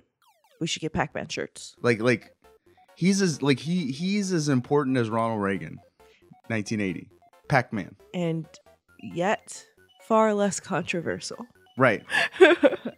You know, just just kind of silly and fun. Pac Man's my president. Not not my president, it's Pac-Man. anyway, Pac-Man, we played it. You played it. Cuz Right. okay, here's the deal. It's it's both our games. Like it's it's I've played Pac-Man more than any arcade game probably ever, other than maybe Donkey Kong. hmm Uh you've played it. The Uh. on- probably the only game from 1980. Yes, the only game from 1980 you've played in the wild It's Pac Man. is Pac-Man. Yes. want to sh- share with us uh where'd you where'd you first play pac-man Oh, on uh during mm, the honeymoon of my first marriage, we went during the honeymoon to my current marriage. uh-huh on our honeymoon, we went to a bar that had games in it. Is that that's not where it was? it was a San bar, it was- Francisco. It, was, a barcade about two blocks from the historic castro theater Yeah. uh i think it was called detour sf Was it? yes Okay. i looked cool. it up ahead of time Yeah, that makes before sense. this recording. Because actually, you don't think you have. well then now i'm like i should have grabbed my phone to verify that Uh, but i'm that's pretty sure fair. it's detour sf yeah, and it makes was a great sense. experience it was really cool Yeah, i yeah. never been i never been to a real barcade before Yeah, it was nice. The pe- the people were friendly. The bartender, she was really nice. Uh, we uh, wrote our name in magnets somewhere. Yes, we did do that. Um, and we played some arcade. We played some pinball. You know, we, we got some drinkies. yeah, And we played some arcade games. yeah. Some like I old told ones, you- some new ones. I told you just like walk around and like if you saw an arcade game that you were like, I've heard of that. I told you, oh, you should play that. Not because we were going to record a podcast about it. Just I feel like I needed to get some experience under your belt. Incorrect, kids. He's been trying to backdoor this episode before we were doing this podcast. but yeah, so uh, do you remember any experience of playing Pac Man back then? Um, I thought the guy I was with was really cute. Uh, I was doing bad, so he held my arms to help me do better. No, just kidding. You never helped the video games. You're just like sink or swim, sucker. Get good. You're the worst. I no, I just you know hands and drink like hands on a on console and drink sitting in a cup. Okay. I you- didn't did- get very far. Did you enjoy the Pac Man? Uh, may- maybe I probably didn't pass the first uh what First is it? screen? The first screen. I'm not good. Mm-hmm. Um, and so what what we did was I okay. It was actually funny. I knew we were gonna- we knew we were going to record this episode, and I said, okay, well, we should make an experience of it. We should go to a real arcade, so that you c- we can not only play Pac Man because I knew that was your game from 1980, but we could you know can sit there and play other classic arcade games too, and like you know make a whole story out of it. Mhm. So we visited uh, A local arcade A ri- in a small amusement zone. Riverside Zone, Castle Park, historic Castle Park, which is a tiny am- like local amusement park slash water park slash arcade mini golf putt putt place. You know, it's one of Yes. those fun zones. It is an amusement zone indeed. yeah, but you know, Many it's- amusements. it's, like your your local city's one. It's not like a big you know yeah. Knott's- or j- j- Disney Six Flags. I don't thing. think most cities have a local amusement. No, not even like a local putt putt. no, Where I grew up, we had a, a fair that came in like once a year or so. That was our local amusement. You know, Scandia No, or I- uh, Boom. What was that? Or uh, you have one based. There's one close to where you grew up. boomerangs. Yeah, it's based on uh, Bullwinkles. Yeah, that's not close to us. Yeah, it's close enough. No, that's that's not a local amusement. We would have to drive basically out here. Either way, we went to Castle Park because when I w- when I remember going there as a little kid, they had all the classic arcade games, like old arcade cabinets, you know, everything from like Pac Man, you know, 1982, like Street Fighter and, and, uh, the Simpson Simpsons arcade game, the Turtles Ninja Turtles arcade game, right? I was like, that's perfect. You know, they, they should have at least a few classic arcade games that we could sit down and play. You Yeah. know? maybe maybe you know build up some runners up for you or something. yeah. Uh, what happened when we got there in the year 2023? They had all app games. All in the cabinets. classic arcade cabinets were gone, completely gone. I would I think the oldest game in the refurbished si- uh, uh, Castle Park arcade is Time Crisis 4 Ugh. and it showed its age, Oh my gosh, I could barely see the screen. which is a game from probably like 2005, 2004. Oh wow. Yeah. It's not an old game. but it, it was the oldest machine in that place. Everything else was either like movie tie-ins, Mm-hmm. you know, uh, gimmicky games like with like a you know like MotoGP with uh with a motorcycle controller Right, or right, like right. gun games or literally apps turned into arcade games. Yep. like giant touch screens. Yep. So you could you know so the kids they don't play arcade games anymore. They play apps app games. Yeah. And there's also the classic uh do you just want to win a lot of tickets by pressing this button on the it's just gambling games. Just straight yeah, up like gambling. you know little like Chuck E. Cheese style games. Sure, yeah. token games. Yeah, and skee ball. They had virtual skee ball. They don't even oh have real skee yeah, ball anymore. we didn't play that because it was very confusing. I was like, how do you virtual this? So yeah, I was a little disappointed because it's like, man, the the the arcade scene, as we knew Dead. it, it's dead Dead. completely. Murder, death, killed. So if like we want to, if we want to go play like legit, authentic Pac-Man, Got- we, we have to go to a specialty arcade like the one in San Francisco, like we did, yeah. or we have to go to like Fun Spot, which is like a, a arcade slash museum. Oh. We're not gonna do that. No. uh, so yeah, we- we but of all that complaining, Pac-Man was still there. Pac Man was still there. but not as you know it existed in 1980 there wasn't a pac-man uh, arcade cabinet it was a port of pac-man Mhm. called the world's largest pac-man not, not not to be confused with the world's biggest pac-man which is also a game that exists two different things, buddos. the world's largest pac you want to describe what the world's largest pac-man was It was like a 72 inch screen TV turned lengthwise. and it was it was like it took up an entire wall Mm. So it was really, really big. You know, Yeah. and it was it was so big that you had to like lean over the the control panel To like, see the bottom. like where the joystick and the the buttons are. You had to lean over where you're standing the joysticks just to see the bottom of the screen, just to see the bottom of the maze. it was not great. For like, but it but for for everything, it essentially was the classic game Pac-Man Mhm. just on a giant screen. yeah, Uh, the, the the maze was exactly the same as it used to be. 'Cause that's the thing about old Pac-Man is uh, it was just one screen over and over and over again. just faster. Mm. The ghosts just got faster and faster, um, and it got harder and harder. Um, so it was just that screen, and there were like some fancy colors and stuff like that. But uh, it was it was just Pac-Man, Mm. and I think the fruits moved. The fruits didn't move in a in classic Pac-Man. Oh, they like bounced around. Yeah, yeah, yeah. And Bef- changed. But for all that, Pac-Man is still your game because you played it one time before that. And now you have a game for like 2015. World's largest Pac-Man.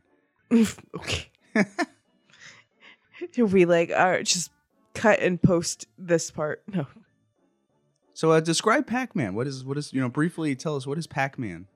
Pac-Man's a game where there's a bunch of balls you gotta eat, and you gotta eat them before the ghosts catch you. Yep. What is what does Pac-Man look like? He's got he's about four foot three.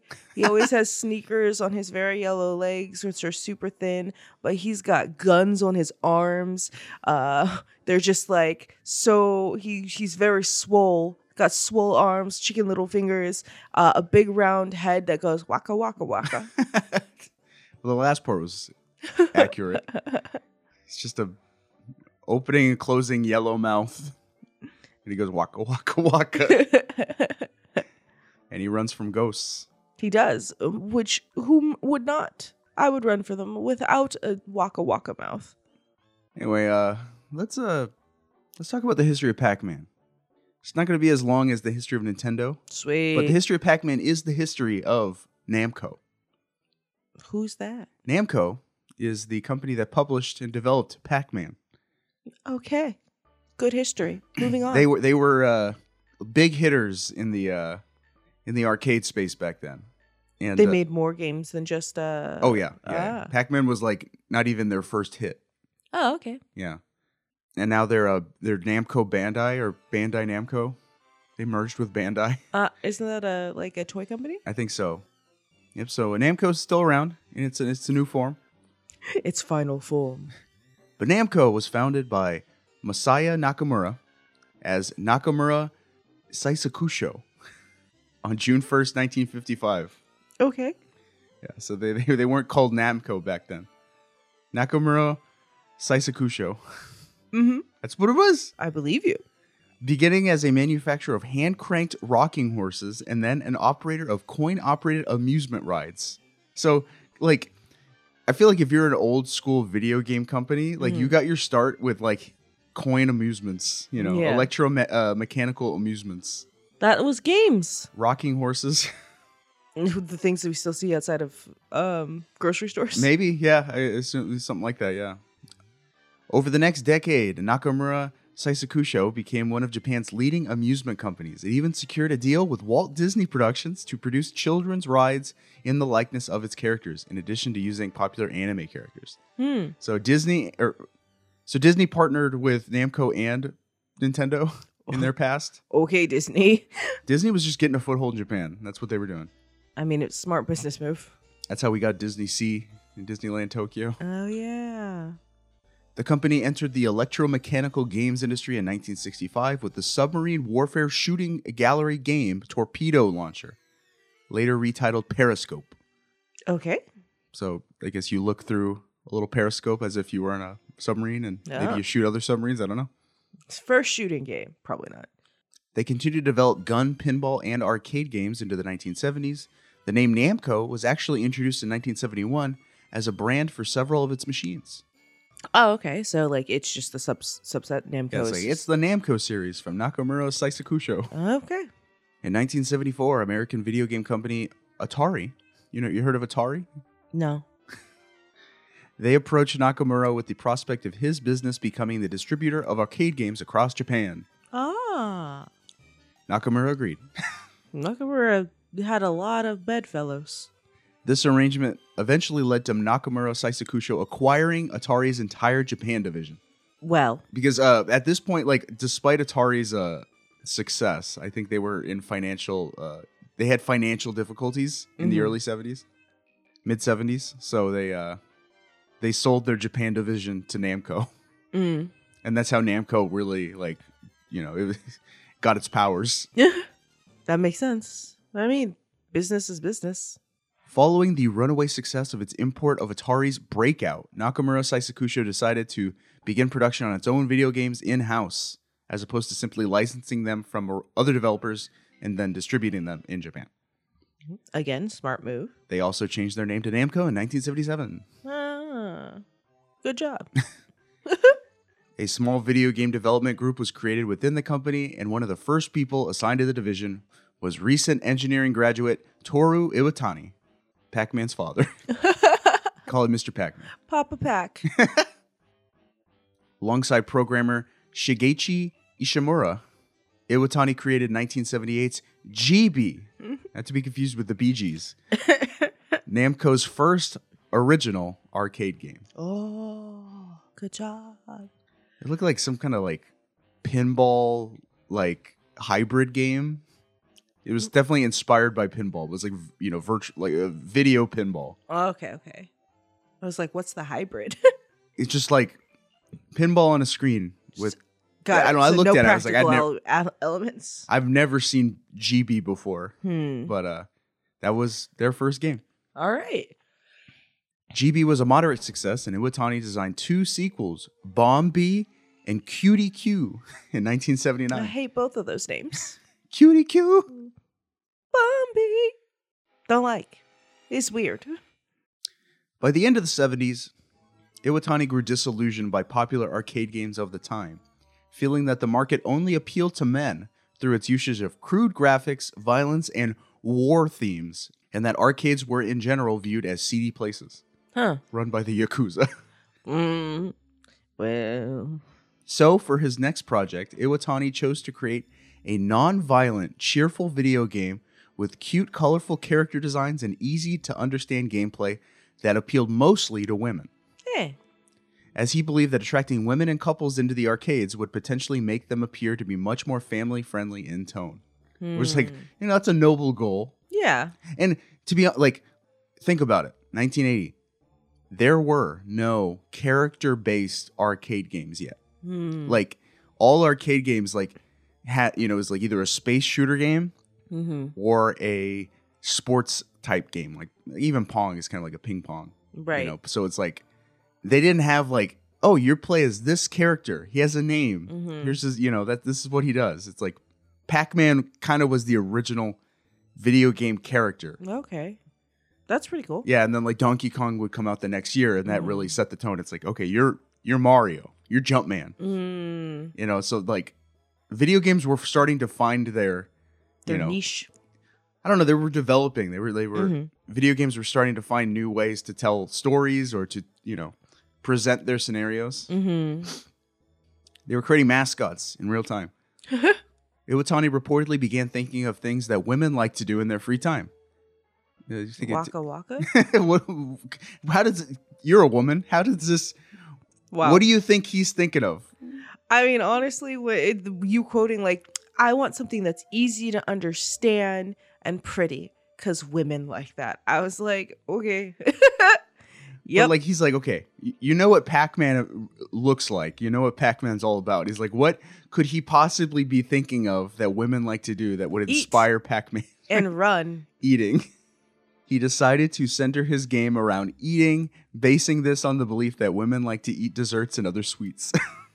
I mean, fair, but that's not a solely woman thing, sir. Pac-Man, and you know, Pac-Man eats some cookies from now, uh, time time and again. There's some cookies and like Mrs. Pac-Man, Mm, yum, I guess. pretzels, a lot of fruit. they eat healthy. Fruit is sweet. Iwatani partly conceived the visual design of the new game's main character after seeing the shape of a pizza with a missing slice while he was at lunch. That's like the the, the legend, you know. I guess it's only like half true Yeah. because the other half is the character was also based on him rounding out and simplifying the Japanese character Gucci, meaning mouth. Yeah. Gucci man, Gucci man. Gucci, man. Get that Gucci, man. Pa- Pac-Man should meet Gucci man. no. Gucci man, can you like remake Pac-Man Fever? Well, okay. I thought you were just about to remake all of Pac Man. I was like, mm, I feel like you'll get in trouble. I feel like there's a pretty strong. I was like the only Trademark the only, on like the only ma- modern rapper willing to infringe on copyright is uh is Soldier Boy Tell 'em. Well, He just made an he just took a Nintendo and called it a different machine. and he had to be they sent him a cease and desist. I mean, good call, Yeah. bad call. Good call on Nintendo. And then Soldier Boy he wrote a song it's called Zelda and his, the the chorus was green diamonds like Zelda. Excuse me, They're sir. called They're called rupees. green diamonds. Look that up. That's the song we'll be playing out of No, this. no, it's not. um, No, it's so, No, uh, I, I look got forward to there's listening only to it, only kids. one song we can close out with. No, no, no. Four ghost characters, similar to the ones used in Iwatani's previous game Cutie Q, were chosen as the game's antagonists.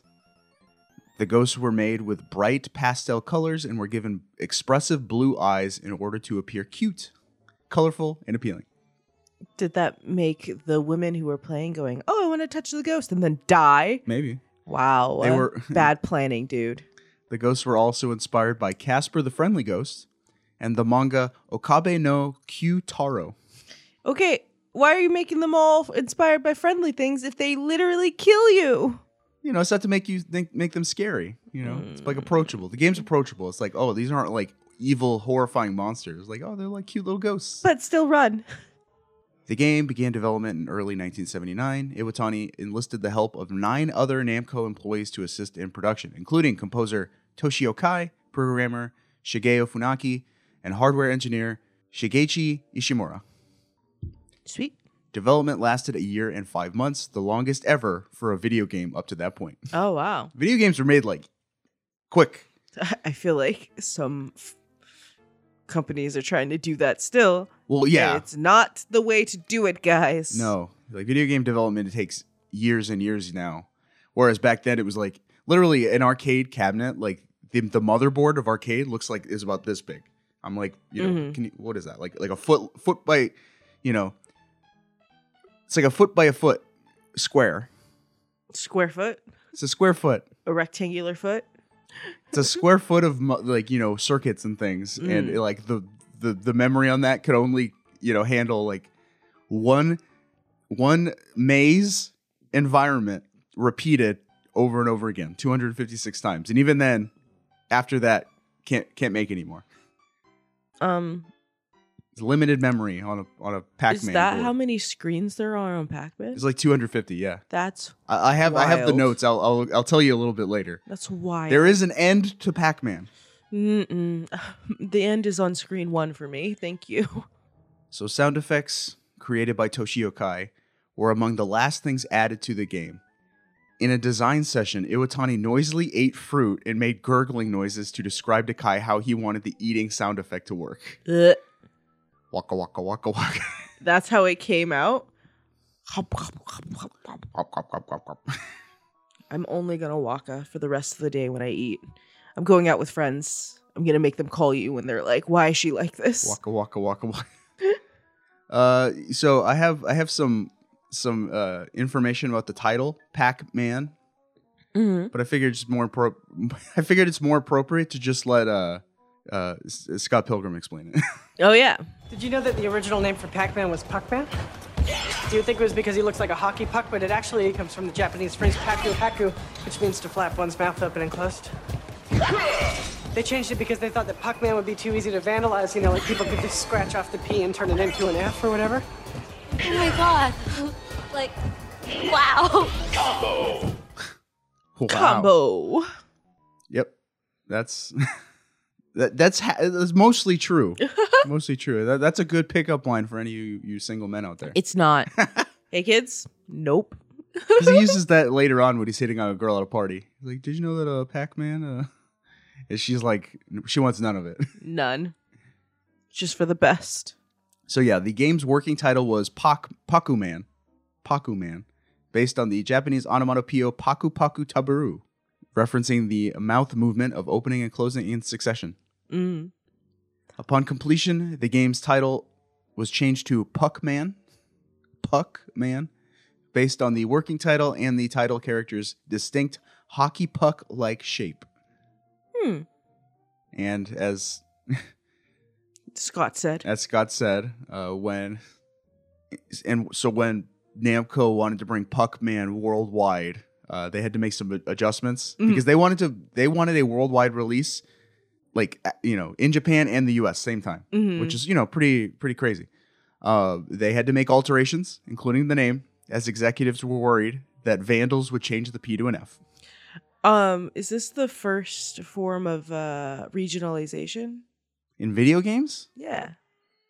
maybe. I mean, because that's an interesting thought. yeah, it could right? it could Like, be. Yeah, That's how it's called, region- regionalization. yeah, or lo- That's the word? localization. Local localization. It, it could be. Yeah. Yeah. and like he he became Pac-Man everywhere. Ah. And to be close, it, it, like I guess it, it worked out because it was closer to Pacu Man anyway. Mm. And then yeah, that makes sense.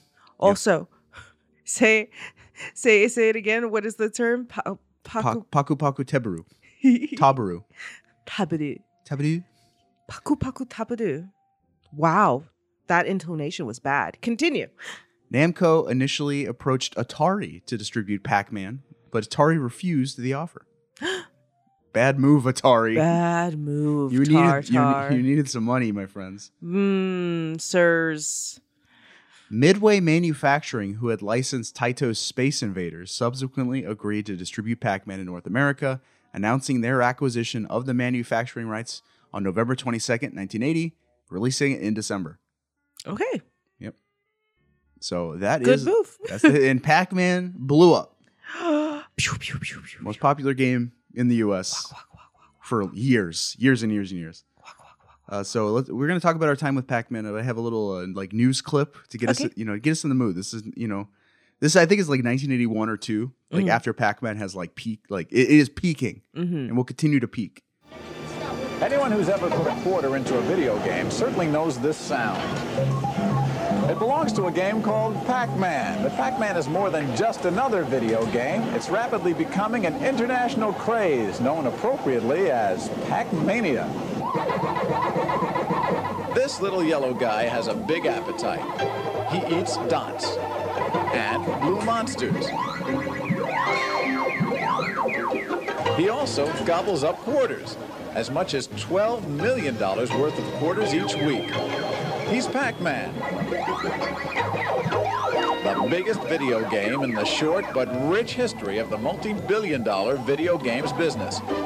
And all over the country, in bars, bowling alleys, arcades, even yogurt stores, millions of people are falling in love with them. A couple of notes before you say something. Yep. One, that announcer sounded like a little bit worn, watered down Hugh Neutron, and I didn't like it. That- That's totally what the Hugh Neutron voice was going for. Yeah. Like old timey, like, they're, they're blue monsters. I frowned so much the whole time he was talking. I was like, mm, concentrate on what he's saying, even though the voice is like, Ugh. two.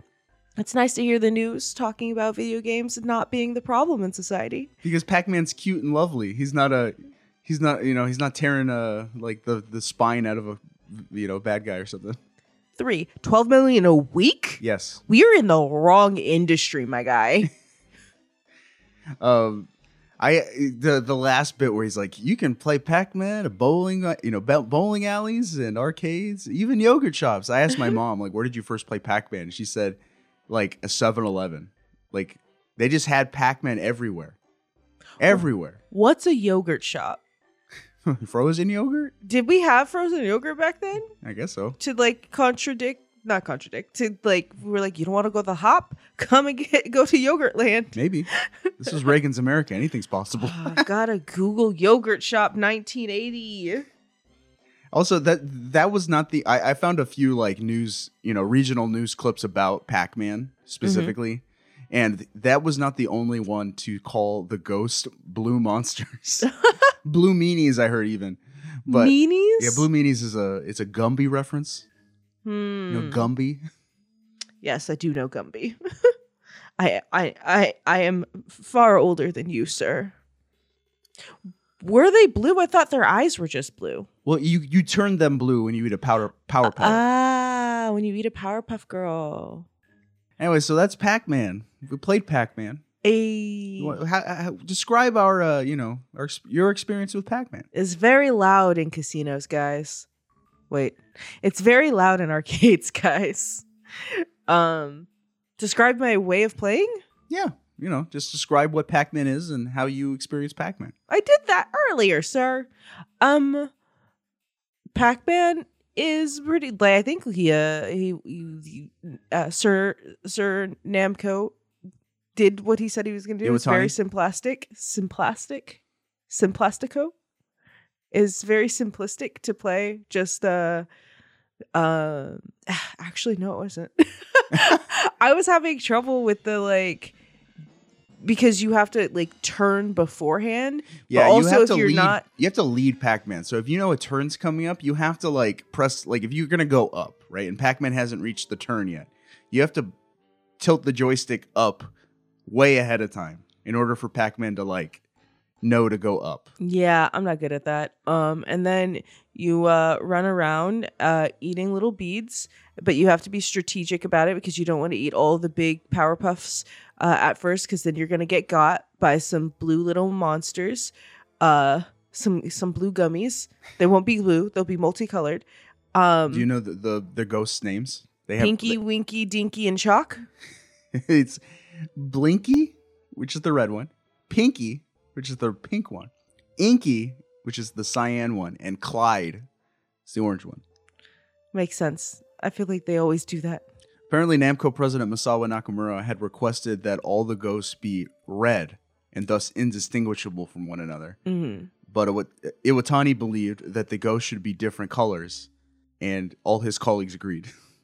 and it kind of helps because he gave them all personalities. Yeah, And I guess. you asked an interesting question about the ghosts as we were playing because Did I? I don't know. You were playing it, and like you felt like you were just like constantly getting chased all the time. It seemed like you were you Oh, were I- constantly going. Ah!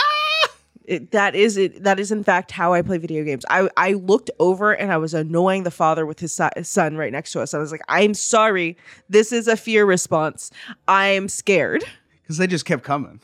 and they don't stop Well, you there were some close calls though. Like you you got re- like you know you were about to be eaten. You took a turn and you you survived for you know a second yeah. a, a corner But you asked an interesting question because what we did when we ki- came home, I like put on classic Pac-Man on YouTube just to show you like someone playing it like old school style. mm-hmm. And this guy was doing a really good job.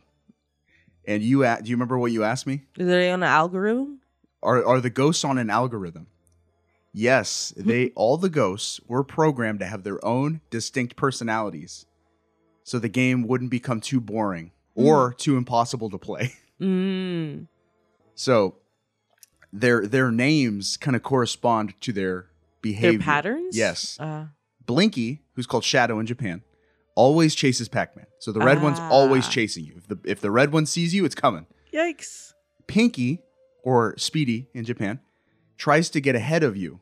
So if Pac-Man, he's the one who's going to Come around. come around and cut you off. Come around outside. So if you see red and pink chasing you, You're done for. they're going to try to surround you. yeah.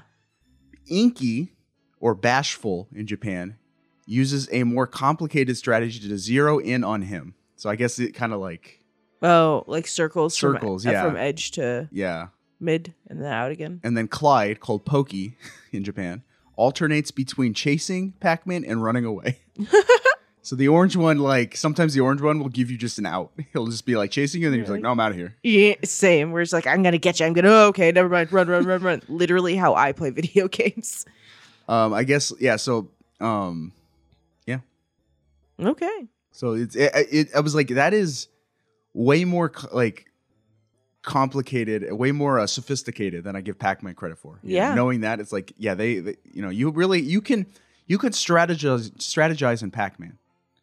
You could. You can't. If you we, had this information, we the won't. playbook. We will not. I'm never playing Pac-Man again. we uh, yeah, you never got past the first screen. No, no, you I did, did get not. some. You got plenty of fruit though. Y- yes. You got, you got a few fruits. I that don't showed. think I did though. You d- I thought you because did. they moved around and I was not worried about. It seemed them. like you were just con- you were getting a lot more fruit than I did. Mm. You weren't care. You didn't care about the fruit. I didn't care about what was in front of me as long as it wasn't a ghost. I was trying to finish the board, and I, I think I got to the second board. Yeah, I think you almost got to the third. Almost, yeah. Yeah. But but like even by the second one, those ghosts were so dang fast. Yeah. Do the ghosts speed up and Pac-Man does it? Yes, I think so. Yeek. Yep. It's really So good to know their algorithm. yeah. Uh, so you mentioned uh, there's a way to fight back against the ghosts, Eat a Powerpuff Girl. power pellets or energizers. Uh, some people call them energizers. Ah. They're like four bigger dots in their in the, each of the four corners of the board. Mm-hmm. Uh, they were based on uh, Popeye. Oh, so, it's so Popeye spinach. eating spinach and getting strong Huh. is just like uh, you know Pac-Man eating a power pellet and getting strong. Cool. What happens when Pac-Man eats a power pellet? The blue monsters arise and they run away. Right? The ghosts turn blue. The ghosts turn blue, and you can eat them. yes. And the ghosts, like once you eat them, they just become like Eyeballs. eyeballs, and they float back to their home base and become ghosts again. Yeah. Like because when the game starts, Pac-Man, s- you know, is out in the maze and he can collect the dots, and the ghosts are kind of in a cage in the middle, Yeah. and they release one at a time. Yeah. It's almost like you came into their house to eat all their food, Goldilocks. this is their bedroom. It's like it- it is like Goldilocks. Yeah. Goldie Waka Waka. So you did you died pretty quick, Yes. like like pretty dang quick. Yes. I got to the second board, um, and I, you know I, I think you collected more fruit than I did Mm-hmm. overall, but I was able to actually like finish the second board, and then I died. Like it's, that game's hard. Pac-Man's really hard. Mm-hmm. It is not for the faint of fingers. yeah. I, so I think I'm looking at the, the score here. I think I might have gotten seven thousand points. you did not uh, compared to the high score of one hundred and twelve thousand points. Yeah. You got more than 7,000 though cuz this is the beginning of uh board 2. Oh, okay. So I got may- maybe maybe like ten thousand. I got, Yeah. which is like a tenth of the high score. You did good, bruh. yeah. So Pac Man's hard. Like you know, um, people had they had to release like books like how to master Pac Man. Who are the books for? Those with Pac Man fever. Was this the first time like a, a book was released for a game too, right? Like a a, a cheats book? maybe. Yeah. I mean that there's there's definitely a market for it. Like I'm like. They might have like Space Invaders and Asteroids were also really big, you know. Mhm. Like I don't think you need a book to explain Pong. Like Pong's not too hard to Yeah. understand. Like Space Invaders was different. We played a game of Space Invaders while we were there as well. yes. and uh, that was also kind of difficult. We could not see the bottom of the screen. yeah, uh, and so we we died pretty quick. Yes, So you very, know, may- very maybe a book about how to master Space Invaders would have been nice. but yeah, no, It's one of the first. Yeah, I mean, cheat and books. I, I was just wondering because I was like, okay, if this is the cheat book that came first, but this game was intended for women, were they getting complaints that it was too hard? Well, it was like an American book. Some guy just decided I'm going to write a book called How to Oh. Master Pac-Man. you know, that does feel very American, honestly. Just release it to, you know, bookstores. like, hey, guys, I finished this thing and you want to finish it too? Pay me 45 cents and I'll give you this book. Oh, wait, it was the 80s. It Special wasn't ma- the, mail the order. 30s. Yeah, yeah. Send me a self-addressed stamp envelope. I'll send it away. So I have some like end game facts about pa- uh, Pac-Man. Like what what what Pac-Man becomes the later in the game you get because it's it's basically the same board over and over and over again. Right? But you know the ghosts get a little faster Mhm. each time. It gets a little harder, and you know they they cycle through f- the fruit. Like I feel like the fruit is like the real progression of the game. Mm-hmm. So in Pac-Man, fruits appear twice in every screen. So two fruit will appear Okay. stationary at the center of the screen. In the original Pac-Man, they just they just appear, right? All Oh, right, and it's in the the home of the ghosts. Yeah. you have to go in there to grab it. Uh, first thing, why, why fruits? And apparently, Iwatani was inspired by uh, slot machines. You know, you have Ah. like you have like to match them. cherries and things on uh, like a slot machine in, Mhm. at a at a casino. He was like, "Oh, that's you know, let's do that." Like, kind of maybe maybe like inspire that feedback loop of like or that you know that that, That, high, gratification of yeah the gratification of when you see cherries in a slot machine. Hmm. So how how it works is here. Can you do you know what fruits appear in Pac Man? Can you guess on like what what fruits you remember appearing in Pac Man? cherry, apple, watermelon, pineapple, pie, apple, grape, So how it go- Tomato? how it goes is cherry, strawberry, orange. I feel like at that I've, I, I've I may have w- seen oranges in Pac Man. Mhm. Like in my experience playing Pac Man, I've never seen an apple in Pac Man, but they're there. Melon. hey, Japanese melon. From that point forward, it, it's not fruit anymore. And I was like, I've never seen these. Oh, Like, I've never it's like- gotten that far. I've never seen these. I- i- In fact, I've never seen these in the wild, and I didn't see these ever until we watched like that, you know, pro play Pac Man on Mhm. YouTube. Galaxians are the next thing. What's a galaxy? A Galaxian is the spaceship in their in Namco's other video game, uh, Galaxian. Oh, Yeah, Galaxian. was Basically, it's a spaceship. It's, it was an Easter egg or like a, a reference to another game they made. hmm So after you start collecting fruits, then you just start collecting spaceships. After that, they're bells. okay. So, you know, back to the slot machine. And then it's keys. Oh, And then after the keys, it's just keys from that point forward. Yeah, I So, feel like I- I if can you if you remember get like key. hundred screens in, you're just collecting keys. uh, they're like we we're we're not going to be more imaginative. Yeah, Who's even getting this far? Plenty then, of like- people, Namco. you know, and they've they've released many different versions of Pac-Man, but in Mm-hmm. uh, in Miss Pac-Man, it's like cookies and pretzels and things. hmm And then in, I think it's Pac Man Jr., because that was another one. It starts out with like, you know, baby stuff, you know, like rattles and Oh, uh, bonnets. I don't know. bottles of milk. But the last one is a beer. Pac Man Jr. is, he's Uh. become a man. Oh, here's an, another interesting thing about Pac Man is not. Uh, it was not present in the largest Pac Man that we played. Mhm. It should have been, but in between each screen, there's a short cutscene featuring Pac-Man and Blinky like having like a comical chase. Oh, This is often cited as the first cutscene in video game history. oh, okay. Yeah, so I was like, that, that's fascinating. To Yeah. me. I was like, I, I've liked doing this because I'm learning like, oh wow, yeah, you know, like all these things you take for granted in video games, like They have an origin. yeah, they do. Hmm? and and the power pellets Yeah. are seen as the first power-ups in video game history. Oh, I mean that makes sense. It was like power ups are like you know, and video games are synonymous. Yeah. Power up. So yeah, power Pac Man first cutscene, first power up. Sorry, I got I got information about the the how difficult Pac Man becomes. hmm So the game increases in difficulty as you progress. The ghosts become faster, and the Energizer's effect decreases in duration, Ooh. eventually disappearing entirely. Ah. So it's like you get a power pellet and they're blue for like a second. yikes. Yikes! And uh, there is an end to Pac-Man, as I mentioned it, due to the due to an integer overflow. The 256th level loads improperly, rendering it impossible to complete. Ugh. this is what in the biz it's called a kill screen. Uh, So every arcade game, because there's just not enough RAM Mhm. to continue to operate, pretty much every classic arcade game has a kill screen, Mhm. and they all appear differently. Sometimes a kill screen, like in Donkey Kong, the kill screen looks like a normal Donkey Kong screen, Mm-hmm. but after like five seconds, Mario dies. just immediately. Yeah. Uh, and uh, I have a picture of the Pac-Man kill screen for you, and I want you to describe it to the kids. Yikes! Um, half the screen is gone, and it's just coding with letters and numbers. Well, Okay, and punctuation. And there's fruit on the bottom, and Pac-Man's, and a Space Invader, and all the ghosts are looking the same way. And there's so much. There's so much, and the high score is not there.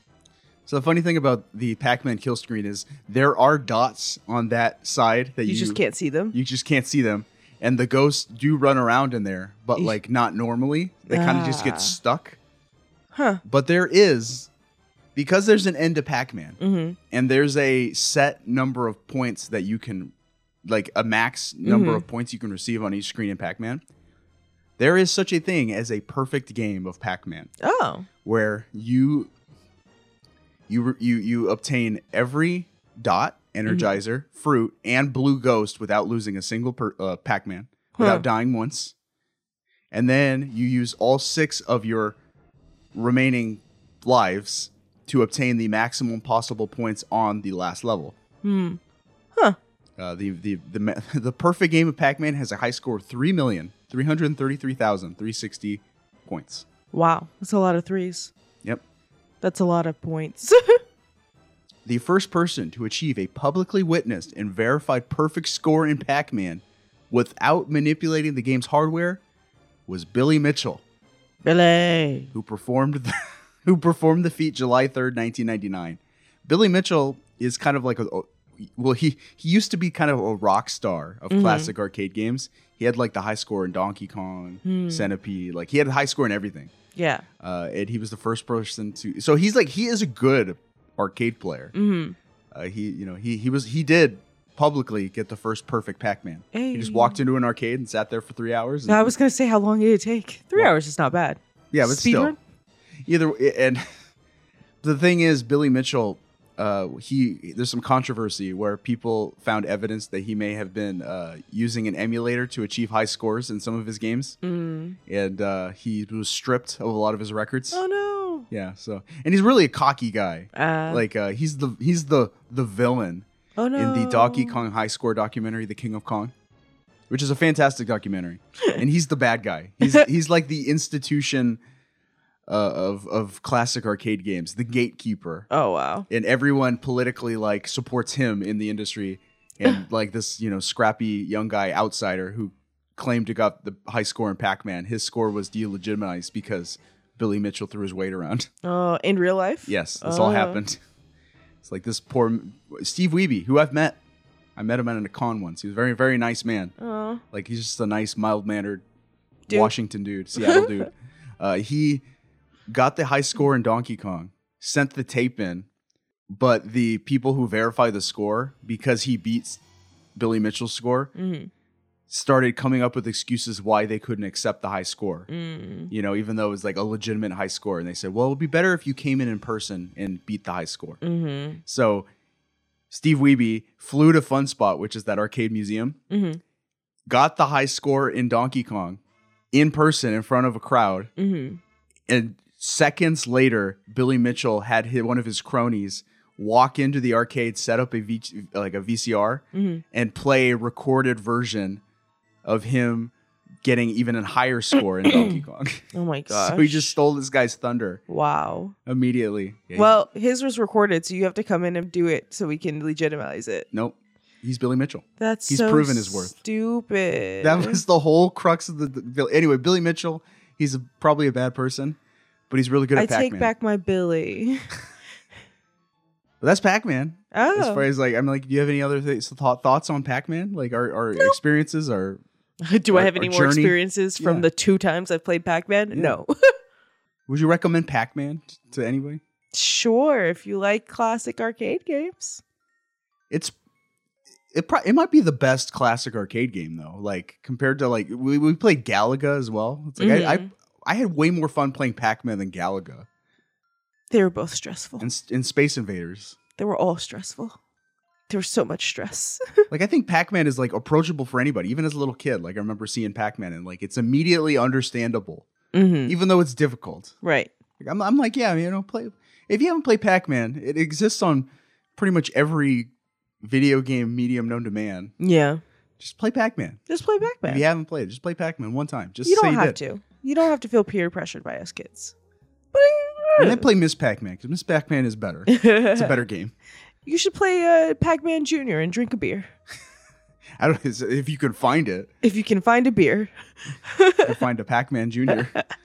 We played Baby Pac Man at an arcade in Portland. Remember that? No. That was a hybrid. pa- Uh, it was it was an arcade up top and a pinball down below. It was called Baby Pac Man.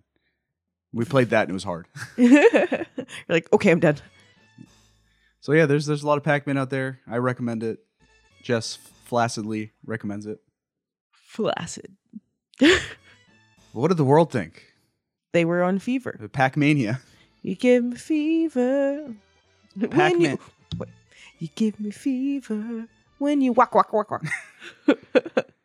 Pac-Man went on to become Japan's highest-grossing video game of 1980, dethroning Space Invaders, which had topped the charts for two years in a row. so you're saying that Pac Man conquered space for us? It was That- also Japan's fourth highest-grossing arcade game of 1981. Sweet.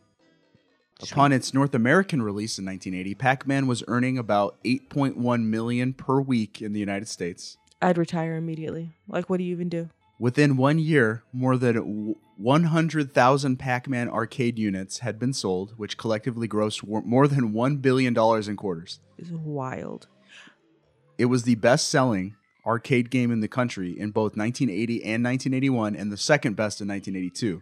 And it even surpassed the box office returns of Star Wars. Oh, With wow. more than $1 billion in revenue. That's wild. So I, I would say at that point in time, Pac Man was the highest grossing media property in history. Pac Man really did conquer sca- space, Space Invaders, and Star Wars. That's insane. That is that's that's wild. Pac Man is the best selling arcade game of all time, Uh, that's understandable. with total estimated earnings ranging from 3.5 billion or 7.7 billion adjusted for inflation to 6 billion or 17 billion adjusted for inflation Ugh. in arcades alone. That's That's not mentioning every port of Pac Man, of which there are many. we're in the wrong business. $17 billion for that Waka Waka game. Pac Man re- remains one of the highest grossing and best selling video games ever, generating more than $14 billion in revenue as of 2016 and 43 million units in sales combined. Hmm. That's of all Pac Mans. Okay. Boasting wide critical acclaim, Pac Man is commonly listed as one of the greatest video games of all time. Makes sense. Like I'm like compared to modern video games that are also listed among those, you know, that list, like it's very simple, but like for the time, you have to take that Mm. into account. It's like, yeah. Yeah. it's it's the best arcade game ever made. You know? Yeah. Maybe Donkey Kong's, depending on who you ask, might be better, you know. But I I think Pac-Man is like the best classic arcade game out there. Hmm. I mean, sure. I yeah yeah. Um, I'm I, I- just like with with Game and Watch Ball. I couldn't find a lot of like classic reviews of Pac Man, other than like news reports of people like you know randos being interviewed at Oh, the arcade. It's like one of them was like mesmerizing, you know, transcendent. It's these nerds in the 1980s talk about Pac Man, but I got some modern reviews of Pac Man. Mm.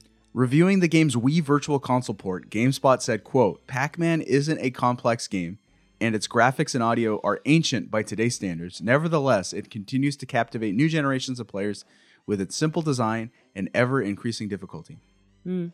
And reviewing the same version, IGN said, quote, simplicity and addiction at its core, Pac-Man, while inherently repetitive, always delivers as a fun and rewarding gaming experience. Mm.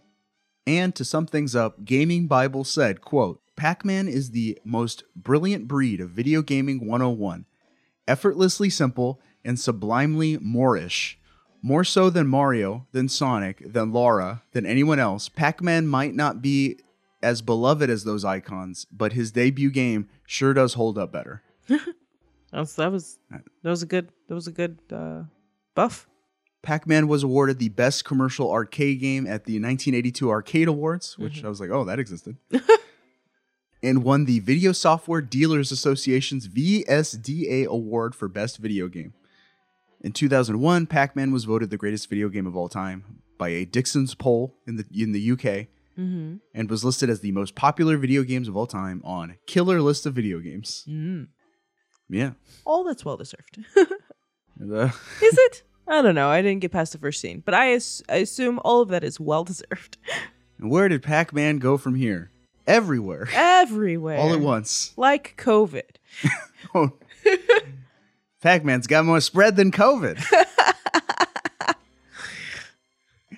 Pac Man has been ported to nearly every video game console known to man, including the Atari 2600, Atari 5200, Apple II, Apple 8 bit, MSX, Nintendo Entertainment System, Commodore 64, and television, the ZX Spectrum, the TI 89 calculator, IBM PC, Game Boy, Game Gear, Game Boy Color, Neo Geo Pocket Color, mobile phones, Game Boy Advance, iPod Touch, Xbox 360, PlayStation 4, Xbox One, iOS, Android, Google Maps, and Google's home screen. Oh, You can- wow. if you Google Pac Man, you can play Pac Man on Google's home screen right now. I, I love the first thing you said was Atari. They tried to fix their mistake. It was well, too late. Hold on, hold on. Uh, oh, yeah.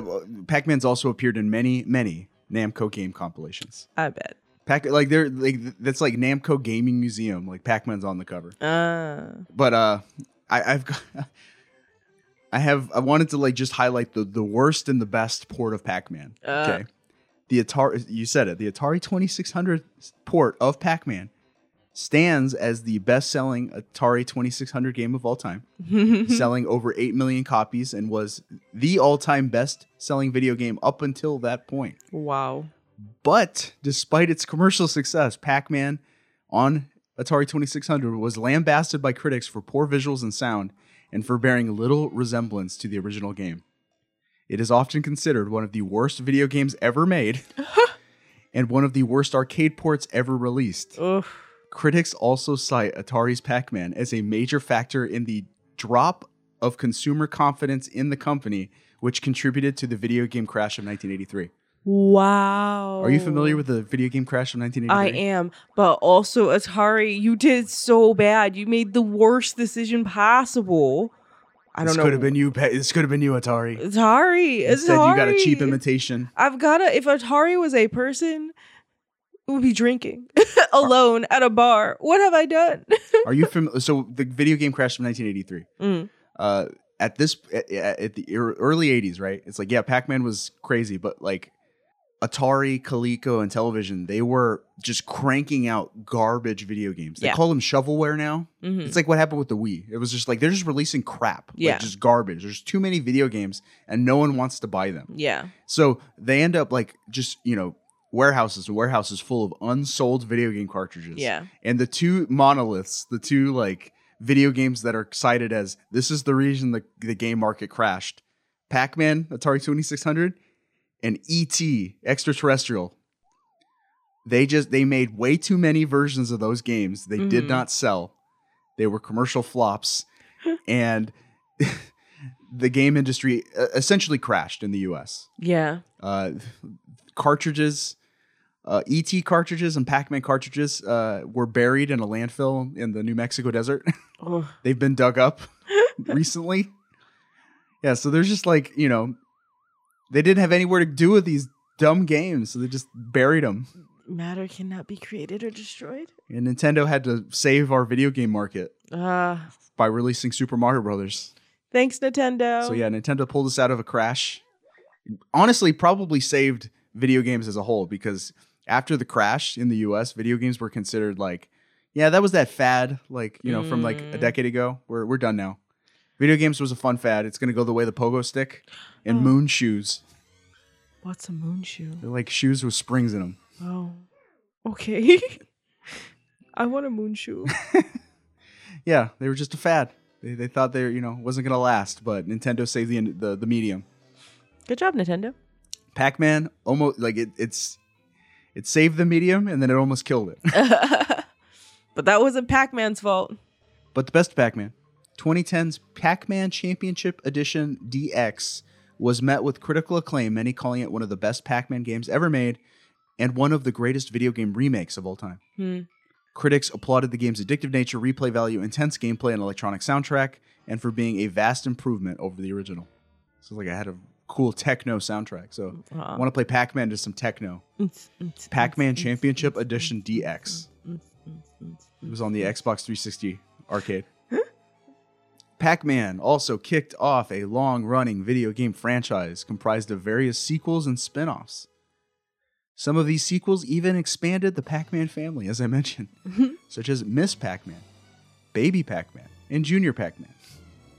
Pac Man has expanded into platformers, quiz games, puzzle games, party games, racing games, and point and click adventures. Okay. Yep, I've played some of those. I played like wh- when I had a GameCube, I played like the the Pac Man 3D platformers. It was like Super Mario 64 or something. Mm-hmm. You know, you just like jump around. It's like a s maybe like Sonic the Hedgehog almost. You know, like Mm. Pac Man jumping over platforms Yeah. and you know jumping over ghosts and things. it was like a pretty whatever game. Okay. Pac Man has also made guest appearances in Street Fighter Cross Tekken, Everybody's Golf 6, Mario Kart Arcade GP, Super Smash Brothers, and Minecraft. Minecraft. Yep, you can get a Minecraft Pac Man skin. Okay. Outside of games, Pac Man has become a bona fide media icon. Pac Man starred in his own animated television series produced by Hanna-Barbera, Oh. which aired on ABC from 1982 to 1983. Okay. It was the highest rated Saturday morning cartoon in Wow. the US in late 1982. Wow. Have you seen any of that? No. I- It's horrible. I believe you. if you had to take a guess, like what would Pac-Man sound like? If, like cuz Pac-Man he it was basically like Pac-Man you know, he's a suburban dad. He's married to Miss Pac-Man. Ah, I don't and want he to has see a baby This. Pac-Man. What what what would his voice sound I like? don't know. Peter Griffin. Hey there, I'm uh, I'm Pac-Man. no. He sounded like he smoked like six packs of cigarettes a day. Like, hey, I'm Pac-Man. Wow. Give me a power pellet pa- pa- pa- pa- pack. Oh. Wow. Everything was pack. That's pack absurd. Wow. That does. That's packtastic. I definitely heard that voice actor do many things. Might have been Yu Gi Oh's grandpa. It was like they, it was like they were trying to do the Flintst. Imagine the Flintstones, but with Pac-Man. Oh. No. That's what it is. You know, like, ah, this, my boss is really giving me a packing good, you know, bad time. He's that sounded racy. But also, are there dinosaurs? no, but there are ghosts. and like Ah. a He-Man style, like cloaked villain that just wants to kill Pac-Man for some reason. strange. He's It a is family. It, like I wa- I don't I couldn't like it was mostly visual, but the the opening to the Pac-Man cartoon is one of the most like strangely surreal things. it is so weird. And it's like Hanna Barbera garbage, so the animation's bad, oh man. the voice acting's bad. But Pac-Man was a cartoon character. It was, in fact, how Pac-Man made most of his money. To feed Very his likely the first video game adaptation of all time. family. Ah. from you know like TV TV ad- adaptation yeah, yeah. for sure. Like may- maybe there was like an anime OST based on like Space Invaders or something, but probably not. It's Yeah. probably Pac Man. Pac Man was the first video game adaptation. And then we just keep. doing that. fantastic. Wow. also, there was I didn't even know about this. There was a 2013 computer generated animated series called Pac Man and His Ghostly Adventures, which aired on Disney XD. Oh. No, thank you. No thing. Did you kids even like Pac Man anymore? I don't know. I'm gonna. Sh- we're gonna when we see our nephews next time. I'm gonna show them a picture of Pac-Man. I'm gonna ask them, "Do you know who that is?" okay. yeah, I'll be like, we'll we'll, we'll report back. we will report back. What are the kids playing this days?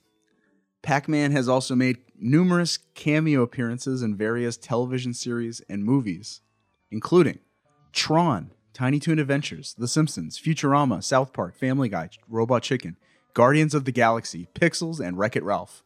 Yes. You might remember- I remember Guardians of the Galaxy, like, in order to fight the bad guy in the second one, he, they become Pac Man. yeah. he makes a bunch of rocks and gi- becomes a giant Pac Man. It's a good laugh. It's been a while. I want to watch both those movies again, back to back. There have also been more than 500 Pac Man related products, including bumper stickers, jewelry, accessories, bicycles, breakfast cereals, popsicles, clothing, toys, Chef Boyardee pasta, vitamins, board games, Tamagotchis, and an AT&T telephone. Wow. You want to eat that cereal, don't you? Speaking of cereal, Oh, no. Morning, kids. It's a Pac-Man day with my crispy corn cereal coming your way. It's With marshmallows. delicious. I'm Inky. I'm Blinky. I'm Clyde. With the marshmallows you'll find inside of There goes a pack puff and Inky too. Hmm? He's marshmallow. You can chomp him too. Part of this nutritious breakfast. It's with marshmallows. Delicious. that's so 80s. This is like uh, Stranger Things time. Like this is the Mhm. kind of crap the Stranger Things kids would be eating. Seeing on the computer. Yeah, on the TV, yeah. This is terrible. You The- can't the- eat it. The the voice is like, "Hey there, kids! It's a Pac-Man day." There was like a ghostly Pac-Man that Ugh. woke up to a you know real children in their beds to tell Eek. them it was time to wake up to eat some Pac-Man cereal. Yikes. It was like a cartoon Pac-Man that came to life and told them to eat their cereal. Or else. Uh, so it's like, I mean, it kind of works because Pac-Man's all about eating, but like Mhm. the cereal is like, what are the little ball cereals like kicks? Yeah. So it's like kicks, and those are the dots, Mhm. Pac-Man dots, and then they have ghost-shaped mar- marshmallows. Ah. Do you have any Pac Man shaped marshmallows? Maybe I don't know. I don't know. What did we- Your Pac-Man. How many how many 80s kids do you think ate a bowl of Pac-Man cereal Going waka and went waka waka waka? waka waka? All as of they- them. Who wouldn't? Right? If you ha- if you if your parents bought it and you had it in your home, you did it. everybody who I, I guarantee it, Once a week. every single person who ate a Pac-Man cereal who is a f- you know aware of Pac-Man the arcade game, the first time they ate that cereal, they went waka waka as they ate it. Yep. Also, this this I, I was very fascinated by this like cereal stuff because Mhm. this cereal was long running. Mhm. Like you Oh. think about it, like I remember there used to be Pokemon Pop Tarts. Yeah. Those things around what, like six months, and then we're gone. I believe you. I don't know. I don't know. It seemed like they weren't around for very long. This Mhm. Pac-Man cereal was around for years. Oh wow! I got an that that commercial was an eight, 82 commercial. Mhm. I got an 85 commercial. And Oh. they introduced the Pac-Man dance. Okay. This is the most 80s commercial of all time.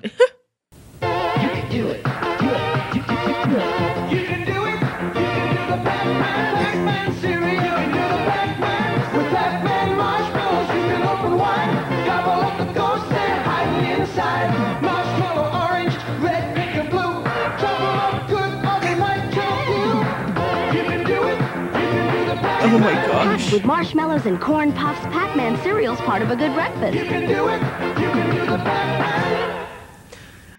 I don't want to eat that, but I now do really want some cereal. Do you- w- w- I was doing the Pac-Man dance that they introduced in that commercial. What what was I doing? Slapping your hands together like a crocodile.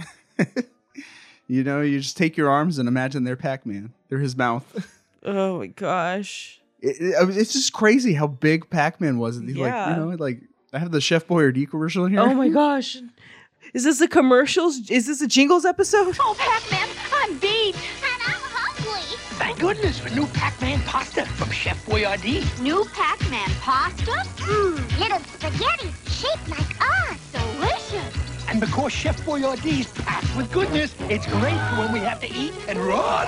New Pac-Man pasta from Chef Boyardee with meatballs, without meatballs, or chicken flavor. Thank goodness for new Pac-Man pasta. Thank goodness for Chef Boyardee. That was their tagline. Wow. Thank goodness for Chef Boyardee.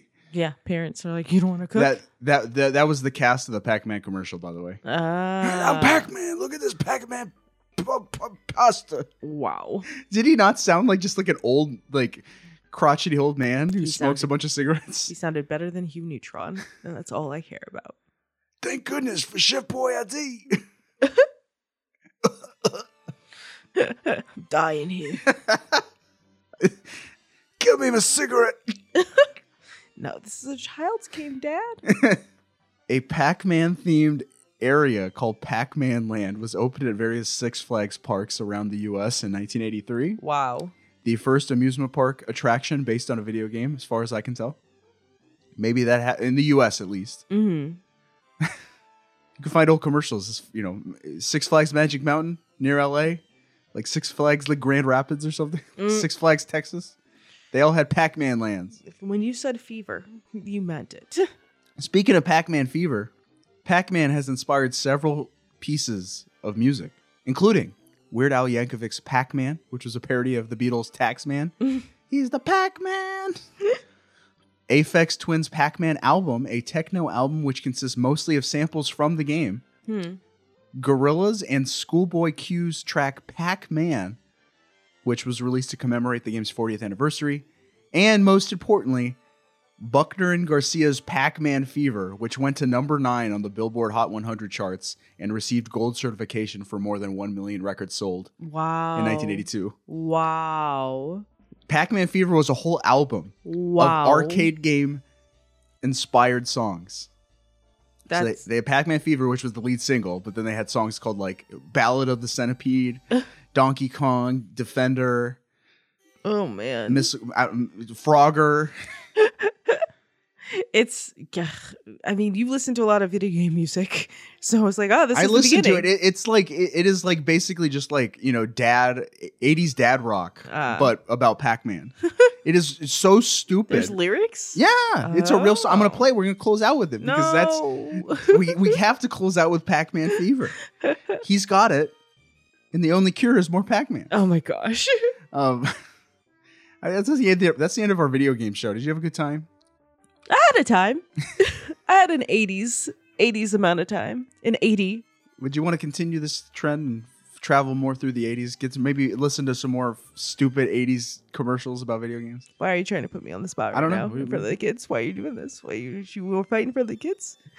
I love I love spending time in the 80s. Okay? Yeah, so you it's like do. if you This want to is spend true. more time in the 80s, we could do more video game shows if you want to.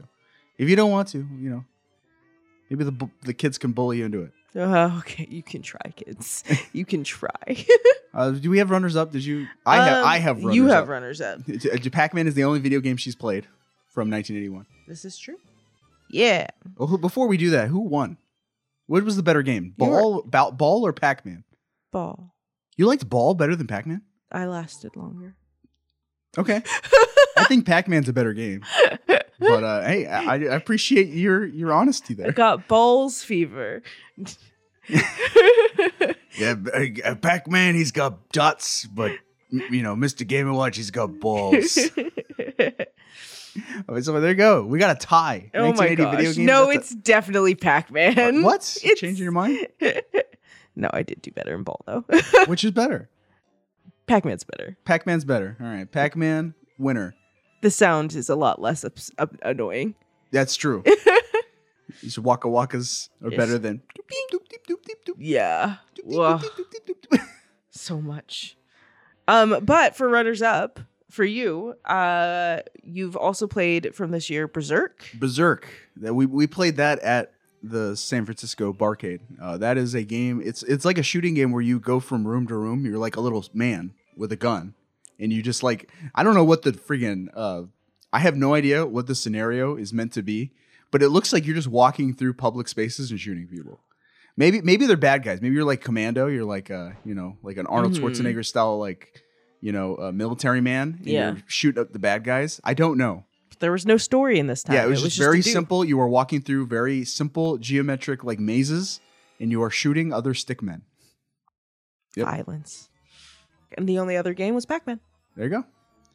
Pac-Man was my game in secret, but In secret. Was it a secret? You said it right off. throw out you know shout out to Ball. Uh, that's that. Is that the end of our show? That is the end of our show. We got plugs. If you liked this show uh, and uh, you want to support us, you can uh, follow us on your podcast platform of choice. You can leave us reviews. You can tell us because typ- you know typically we talk movies, music, and TV, so you can go back and listen to those o- those shows Mhm. or keep listening because we're going to talk about movies next time. Yeah.